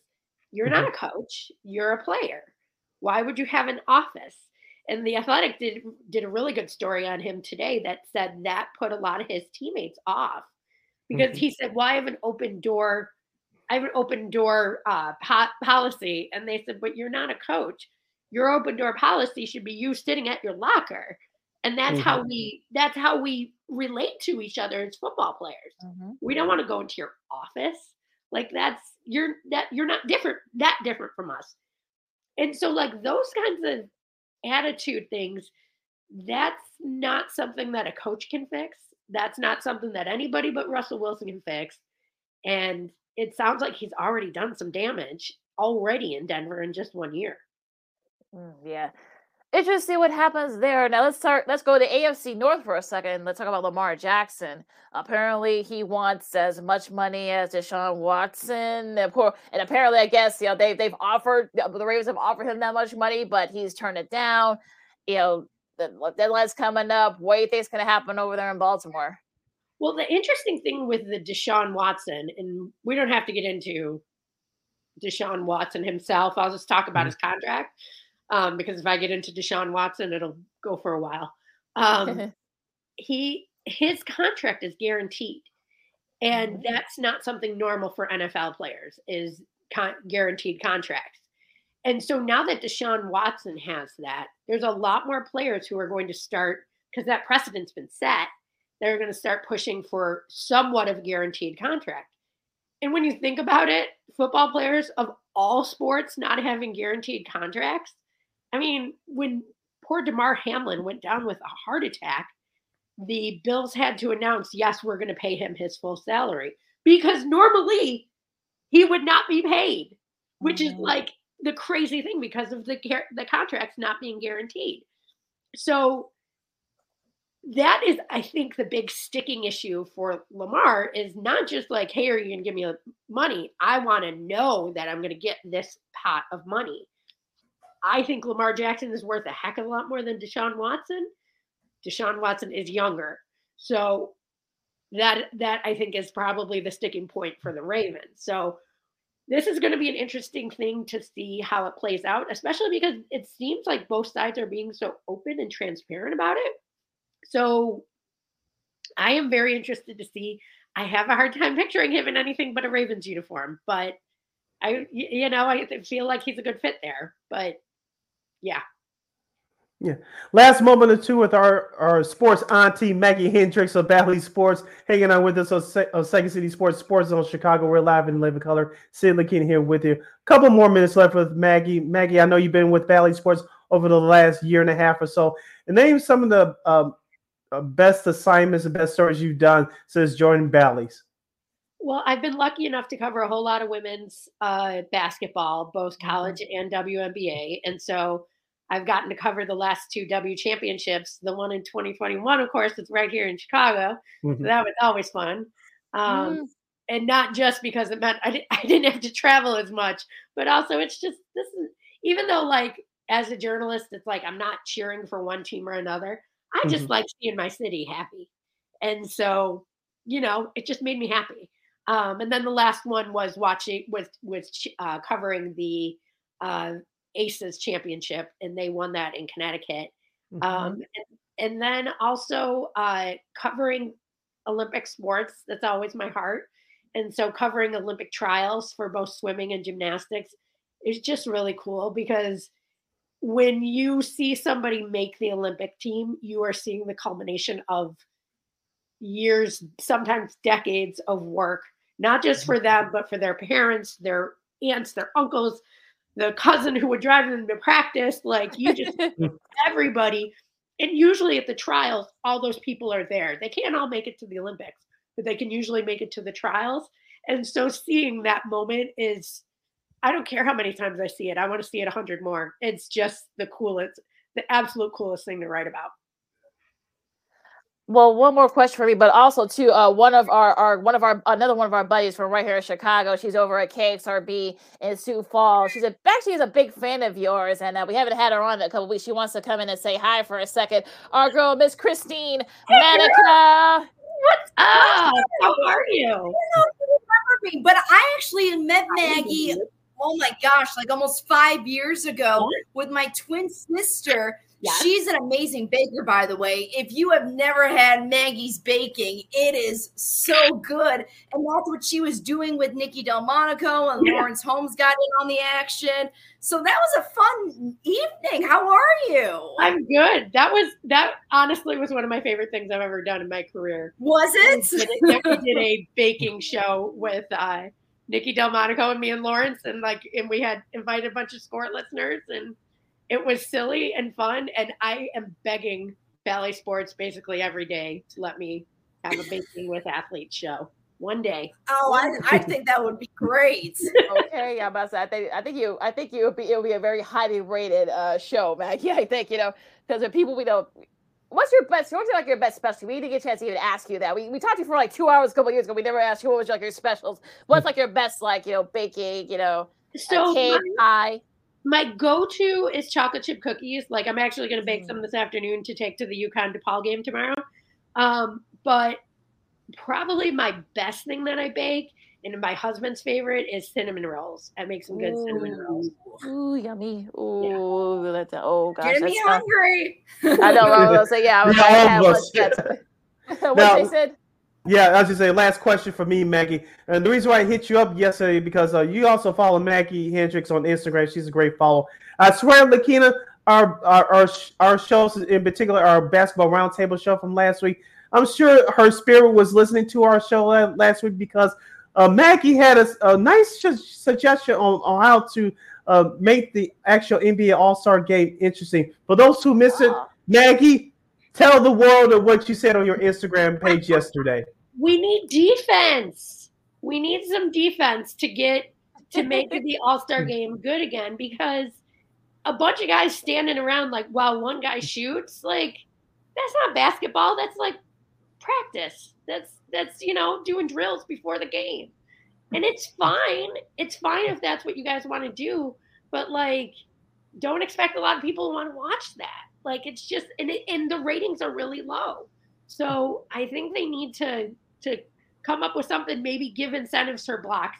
Give incentives. Gives either cash incentives to the players, to a charity, to charities and the player, whatever. But there's just there's got to be something because right now the game is is just boring. And you said a special element they should bring to the All Star game. What is it? I, I like that idea.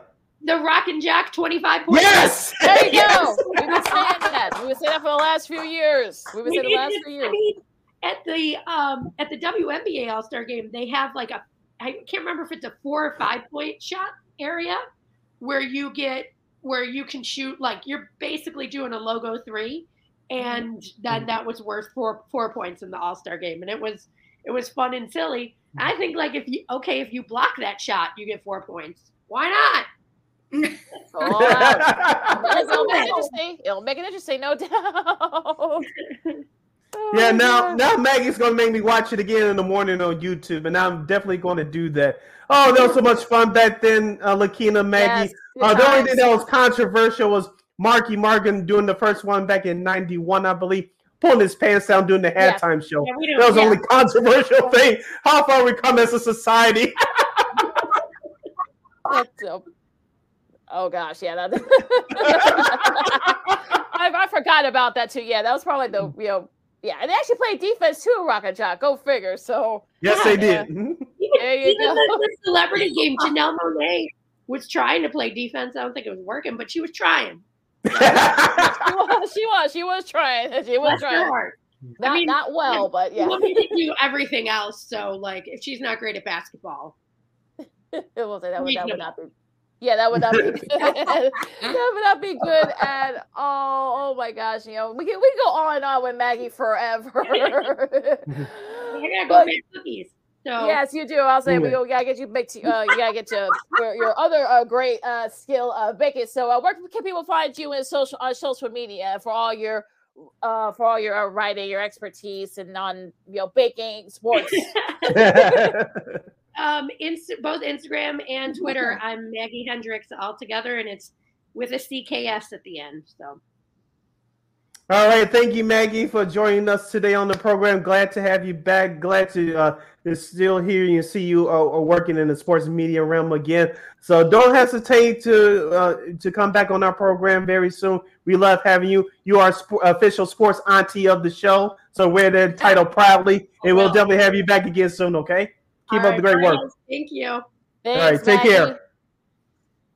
All right, that was Maggie Hendricks from Bally Sports. Of course, you know she's going to be covering the UConn DePaul game uh, tomorrow, so make sure you guys check out her reports on uh, social media. Now we're going She's to catch up much with our. Yes, she is. She's Yes. awesome. She's so much Well, fun. Yeah, well, also too, uh, another uh, f- uh, friend of ours who we have so much fun with, who is awesome. Our girl KXRB's Christine Manica will be joining us. She'll recap the Super Bowl, the White Sox, and all the weird stuff that happened over the weekend, over the week with uh, Tim Anderson, and so much more. Beef. oh gosh, oh gosh.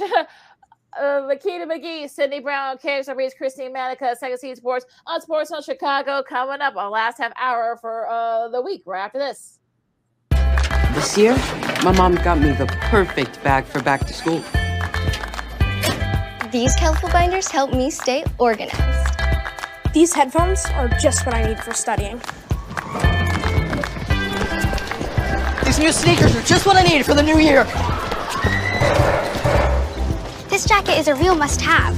My parents got me the skateboard I wanted. It's pretty cool. These scissors really come in handy in art class. These colored pencils, too. These new socks? They can be a real lifesaver.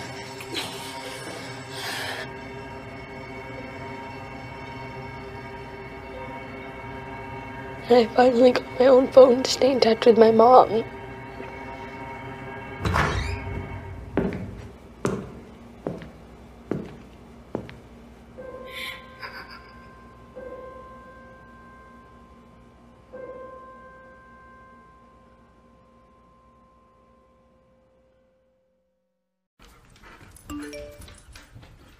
Trisha's having a sleepover tonight. Can I go? I wonder about Lucy's friends. What should I say? I know you're only 10, but one of these days a friend will offer you a drink. And alcohol at your age can lead to so many things, none of them good. So can I go to the sleepover? Lucy, I want you to promise me something. I finished my homework. Bigger promise. If there's any drinking, I want you to say, no thanks, not my thing. Mom. I promise you. Your real friends won't care. Deal? Sure. Really? I promise, Mom. They really do hear you. Did you pack your toothbrush? For tips on how to start the talk, visit underagedrinking.samhsa.gov. A public service message from the Substance Abuse and Mental Health Services Administration.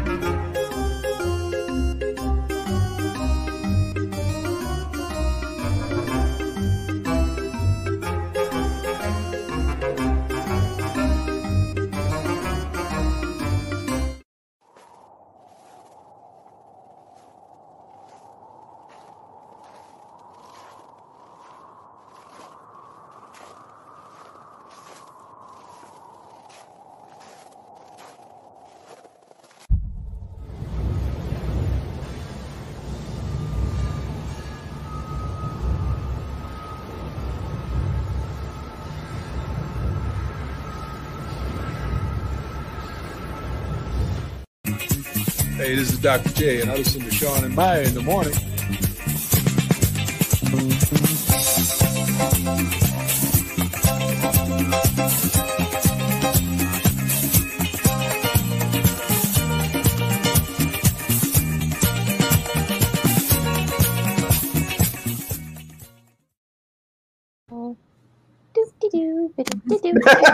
Welcome back. Welcome back to Second City Sports hashtag Friday Fun, Fun Friday, wherever you want to call it. We're live in 11 color right here on Sports Zone Chicago. I'm Sid, that's Lakina, and that's our home girl from KXRB Radio in Sioux Falls, South Dakota, Miss Christine the Queen Manica. What's up, Christine? How are Hi. No, you know, we had another foot of snow on the ground, so we're great. oh gosh, yeah.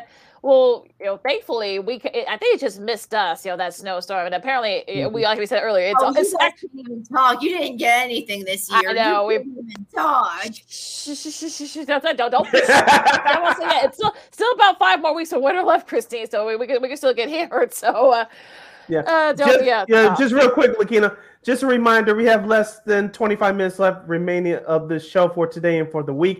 If you want to hit us up in the comment section, you could do so by going to Sports Zone, Sports Zone Chicago's Facebook page or Sports Zone Chicago on YouTube. Typing in questions and comments in the comments section, Lakina will get them up on the screen for you.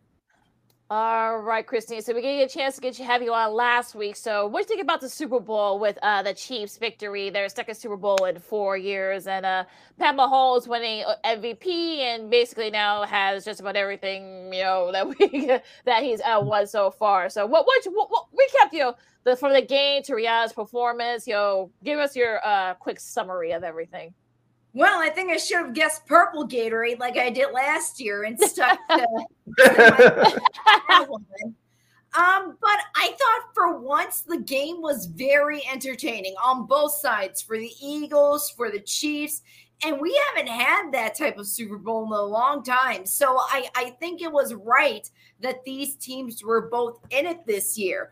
Um, I was a little bit disappointed in Rihanna's performance, and I say that because you know, there was so much hype behind it, saying this mm-hmm. is her first show in seven years. This is the first time that she's been out.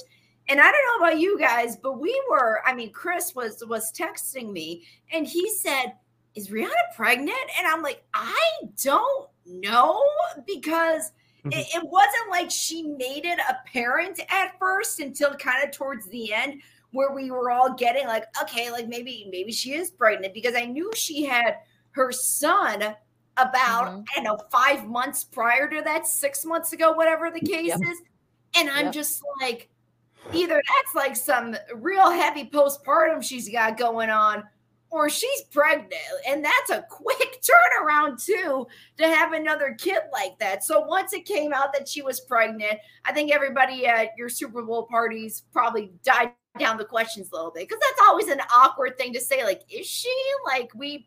We don't know. So it wasn't like a like a big reveal, sort of speak, but it was a big enough reveal to get everybody talking. I'd say. Um, but I was mainly disappointed because she had so many songs with with Drake and Eminem, Paul McCartney, and, and just you know she didn't bring anybody out with her. So I was that was a little bit disappointing actually because she has done so many collaborations with artists and whatnot. So I then again, she was pregnant, so I don't know what the original plan was before she was pregnant. So it, it's kind of. I'm not saying she wasn't good. She was sing. She was singing her heart out. I mean, her her voice is incredible live. Um, but again, just disappointed in the overall wow factor of the performance. It didn't really stand out to me. Um, and with Mahomes being the going back to football, with Mahomes being the MVP, mm-hmm. I don't think he really should have gotten it.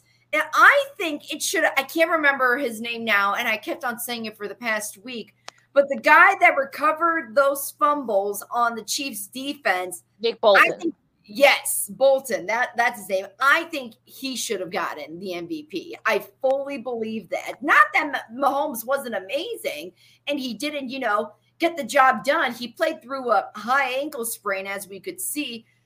But I don't think the game would have turned out the way that it was if it wasn't for Bolton recovering the football right away. So that's my opinion. I still think Mahomes is a great quarterback. I just don't think he should have gotten the MVP. I meant to send you guys the article this morning. I, I read this. Uh, I think you can find it on yahoo.com that Rihanna had the most complaints, even more than Janet Jackson's nipple gave back in 2004. She Go had, I'm talking about Rihanna yeah. had over 103 complaints to the FCC. Uh, uh, uh, I, I, don't get it, but uh, th- that's all That's it. What, are your thoughts about it, Christine, before we move on? I, I, get it. I mean, kids are watching it, and some of mm-hmm. the dancing was a little bit questionable for kids. Like, I, I totally understand that. But compared to what was seen pre to that previous performance before, I mean, I think Jennifer. Lopez with her performance with Shakira was basically on a shoulder yeah. for the most right. part. Yeah, like, exactly. Basically, exactly again not right. to say that wasn't a great performance but there i think a lot of artists need to keep in mind that there are kids that are going to be watching mm-hmm. this and that there are mm-hmm. kids that look up to artists like rihanna um, was it all bad no do i think that it could have been different a little bit yeah i wouldn't mind to see it you know toned down a little bit more so i could see some of those complaints mm. All right, Christine. Before we get to the White Sox, uh, the Bulls will start uh, their unofficial uh, second half of the schedule tonight we against the Brooklyn Nets. yeah, which yeah. is not to ask you a question. I know you don't want to go through a headache. I know you said a few weeks ago, let's wait till February to see where the Bulls are. Of course, the Bulls. February. yeah, that's what you said a few weeks ago. Because you weren't worried about way. them at the time, Sorry, but now they're the same way. Yeah, they're six games on the 500. They're still within striking distance of participating in the play-in tournament. Zach LaVine has been uh, drama throughout the, the, season with him and head coach Billy Donovan. Do you see, do you still have faith in the Bulls making the playoffs or not? Oh my gosh, forget about you know Zach LaVine. Let's talk about Ball, Lonzo Ball. That's now gone for the season. That was a headache too in itself. So I still have faith in Bill, Billy Donovan. I still think he's a great coach.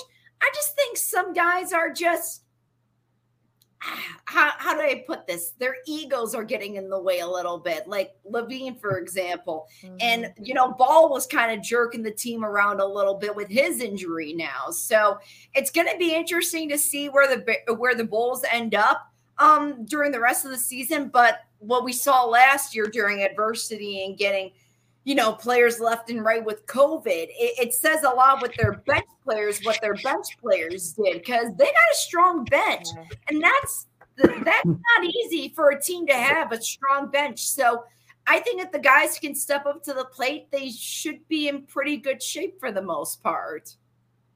It'll be interesting. You know, What about Pat Bev? They can kind of give the Bulls that spark. I I think that's a look, the, the they didn't really do many moves, the Bulls, like many people would think. I think that would be a, a, a great asset to the team. The Lakers, they're obviously not doing anything this year. I don't care if D'Angelo Russell's back on the team or what. He he wasn't the same player. I should say he's not the same player what he was when he first came on the team with the Lakers. So it, it's just going to be interesting to see how that all shakes out. All right, uh, you listen to the Second City Sports on the hashtag Friday Fun Fun Friday edition right here on Sports Zone Chicago. We're live and live in color. I'm Sid. That's Lakina. It's Christine.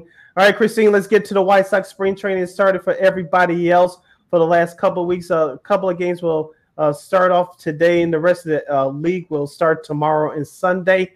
Of course, the White Sox uh, disappointing 81 and 81 last year. Uh, the other day, Tim Anderson appeared on the White Sox Talk podcast from NBC Sports Chicago, being interviewed by Chuck Garfien.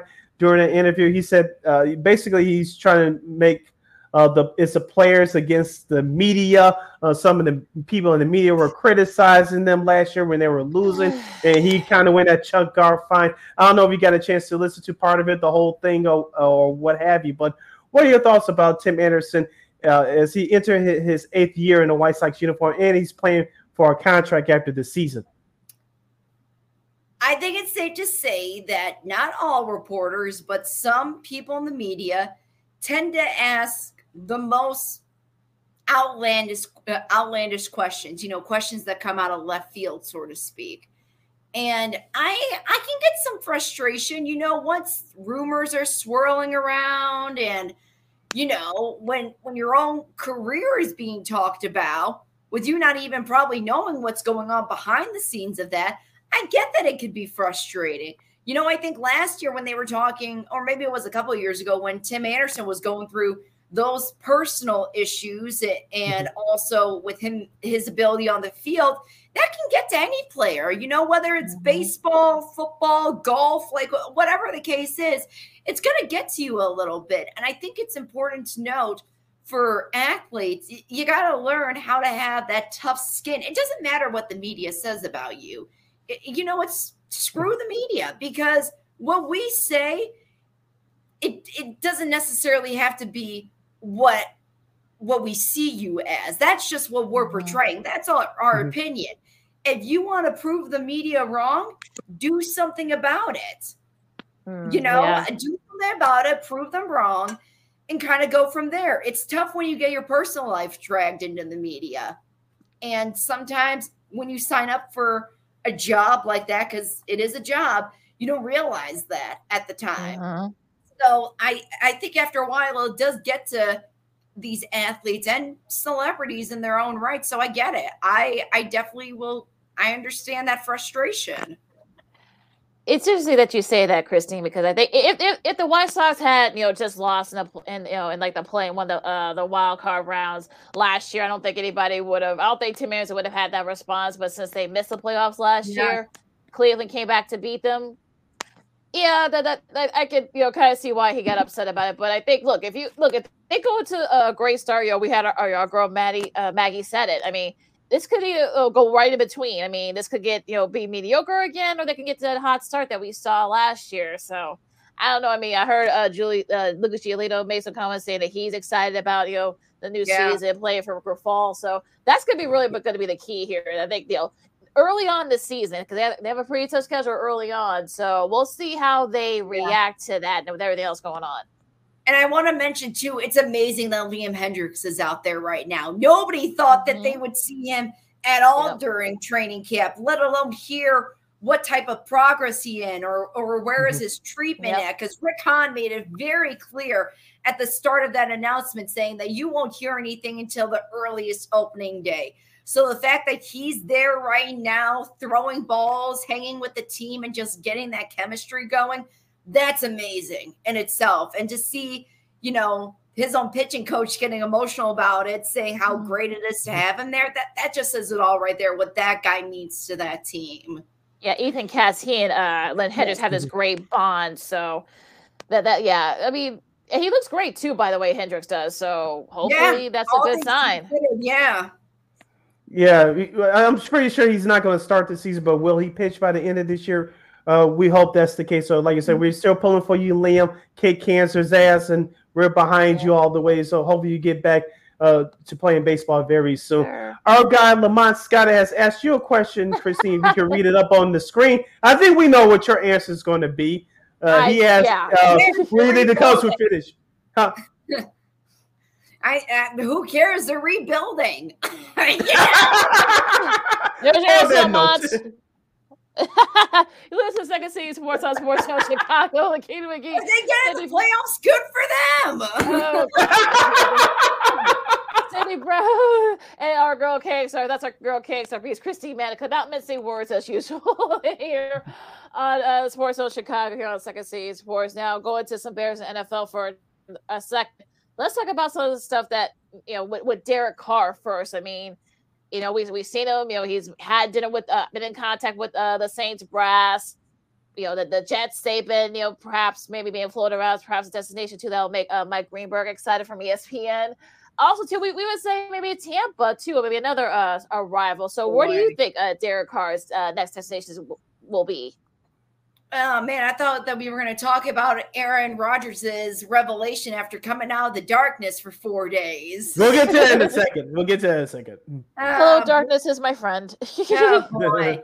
I mean, with Derek Carr, I think the option, the door is open to whatever team he decides to to go to. Um, I always, I think Carolina is still a good spot for him. Although I have heard that not only are the Colts trying to go after the Bears for that first round draft pick spot, now Carolina is thinking about going after that first pick spot in order to get a quarterback potentially. So I really it's it's an interesting, it's kind of I don't want to say it's odd, but it's odd that the Bears have been very quiet about this first round pick. That they haven't really led anything on. Like they haven't said, "Oh, we're going to go this way, we're going to go that way," or like drop little Easter eggs here and there.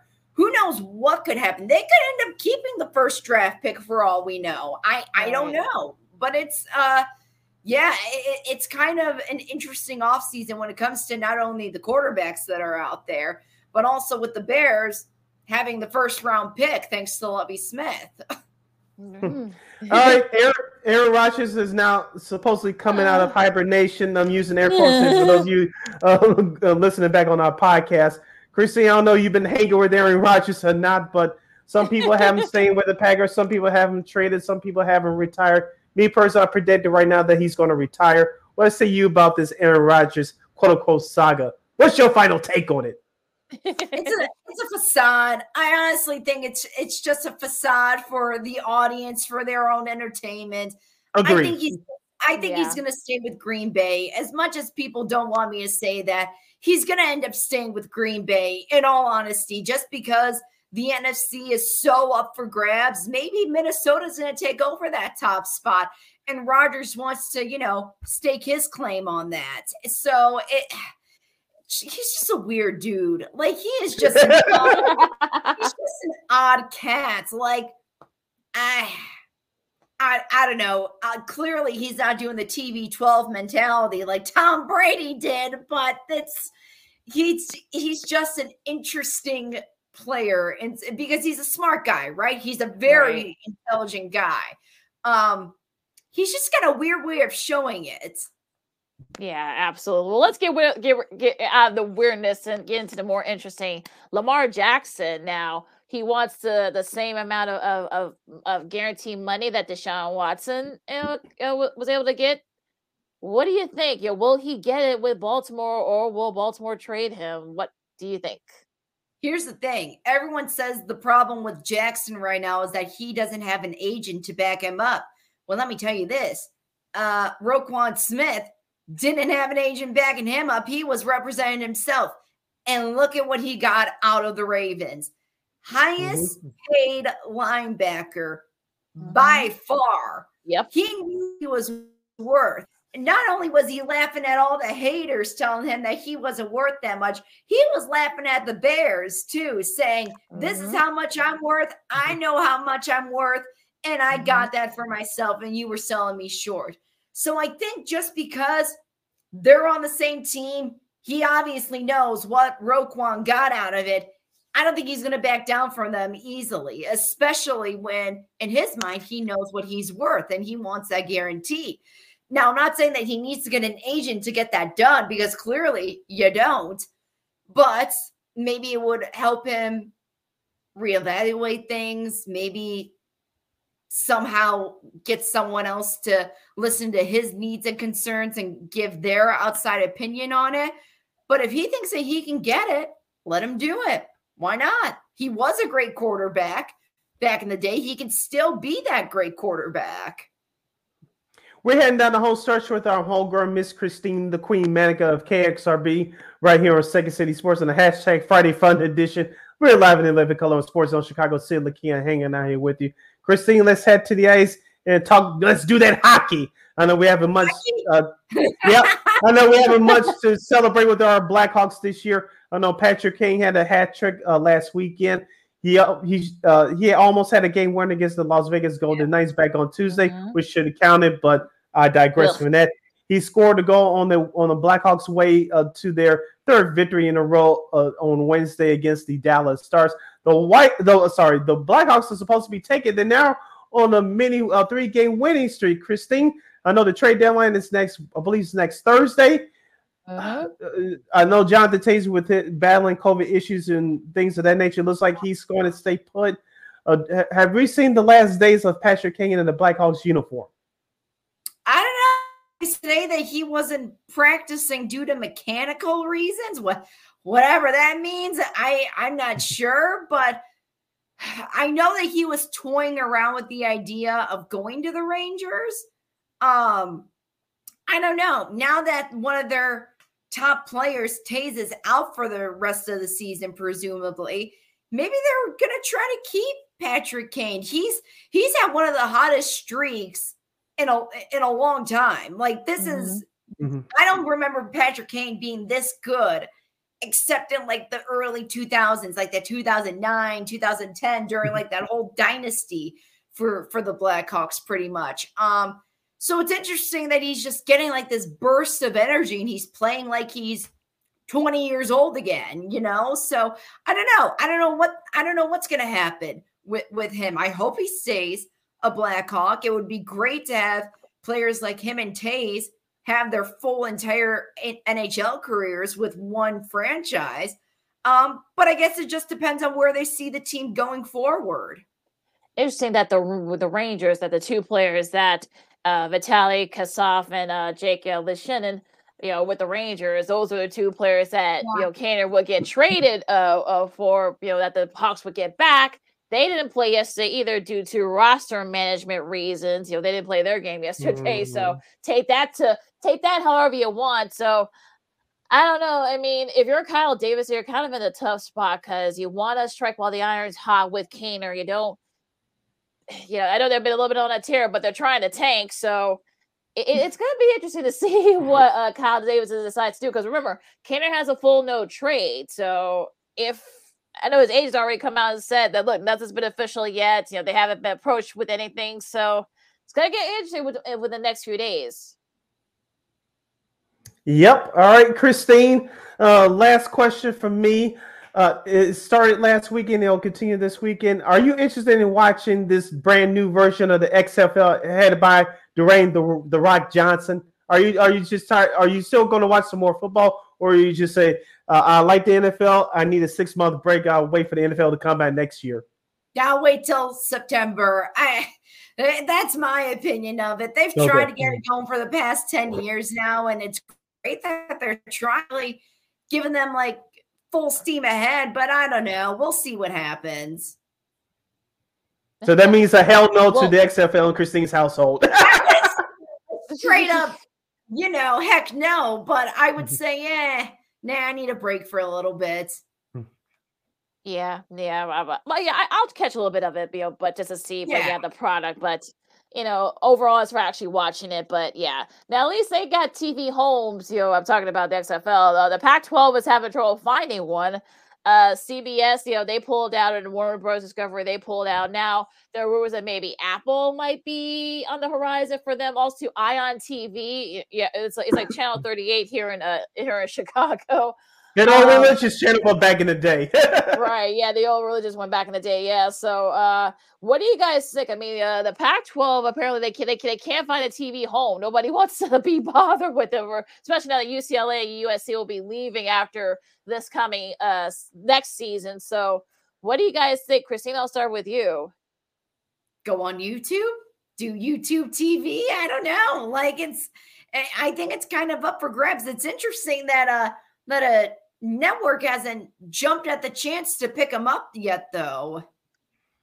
Yeah, speaking of YouTube TV, that's where the NFL is going to be headed towards uh, next season. YouTube TV and Google with the um with the NFL Sunday ticket. Sunday but ticket, yep. yeah, but the the Pac-12 really overplayed their hand, and when they started that network over a decade and a half ago, Mhm. you know, uh, put too much money into it. Yeah, and, uh, Right. you have people that don't know what they're doing. It's it's, it's uh, now it's like they're on the island by themselves. And uh, Christine uh, may be on to something here. Maybe they'll do something with YouTube TV. You never know. This business is so crazy.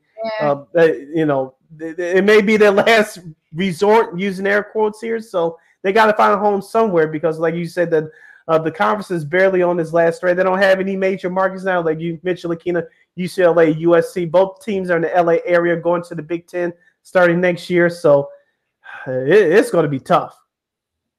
Gonna be rough waters for the Pac-12. So uh, yeah, they might as well. Uh, for our friend uh, Twan say, of course, who does uh, covers the the Jets for the New York Daily News, say they should probably just break it up right now because of you know they can't Yeah. find a, a a television home now. Uh, we didn't get a chance to talk about this with Ma- with Maggie, but uh, uh, the Chicago Sky, of course.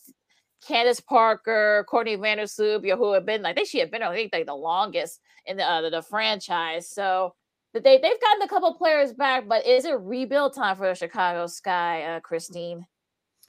It might be. I mean, look, they had a great run with that with that championship win. And usually when when we see a team win a championship, that's when they kind of start to break apart or they fall apart, however you want to put it. So I think maybe it's time to get some new faces for this not just for the sky, but for the WNBA out there.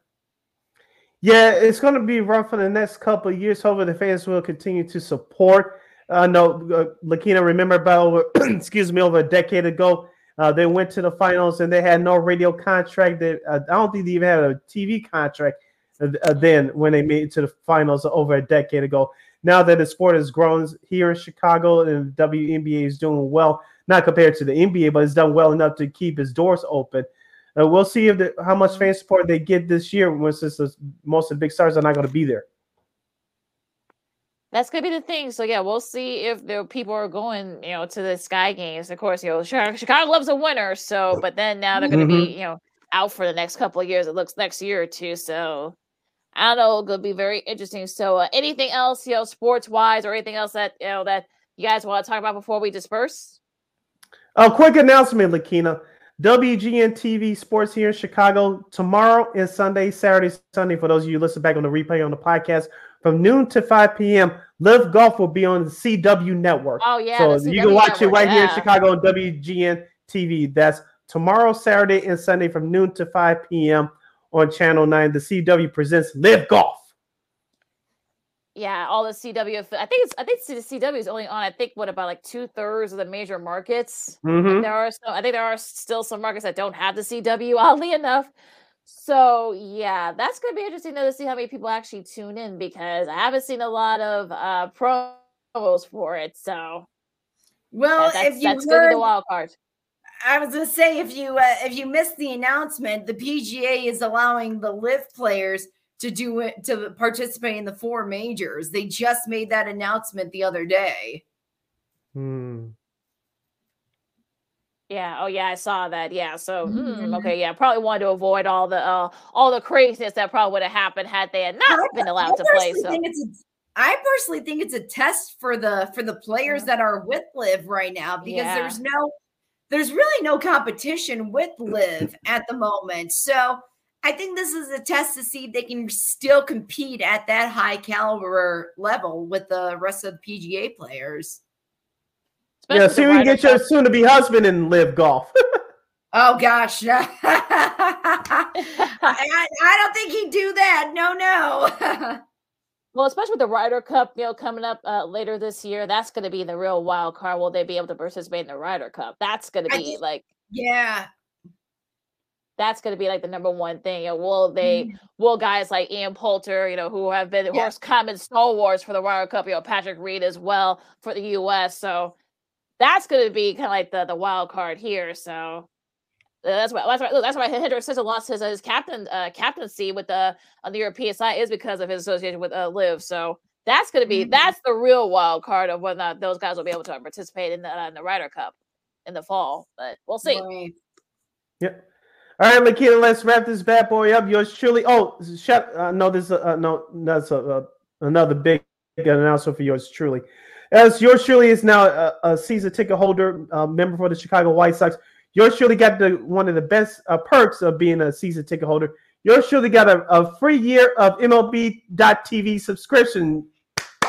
Oh, so yours yeah, surely can watch all the spring training games and all the out of market games for free. So that's what I'll be doing this weekend, watching some spring training uh, uh, action from around the league. So as soon as I get off of here, I'm going to hop on to MLB.com slash backslash TV and catch some spring training baseball for free.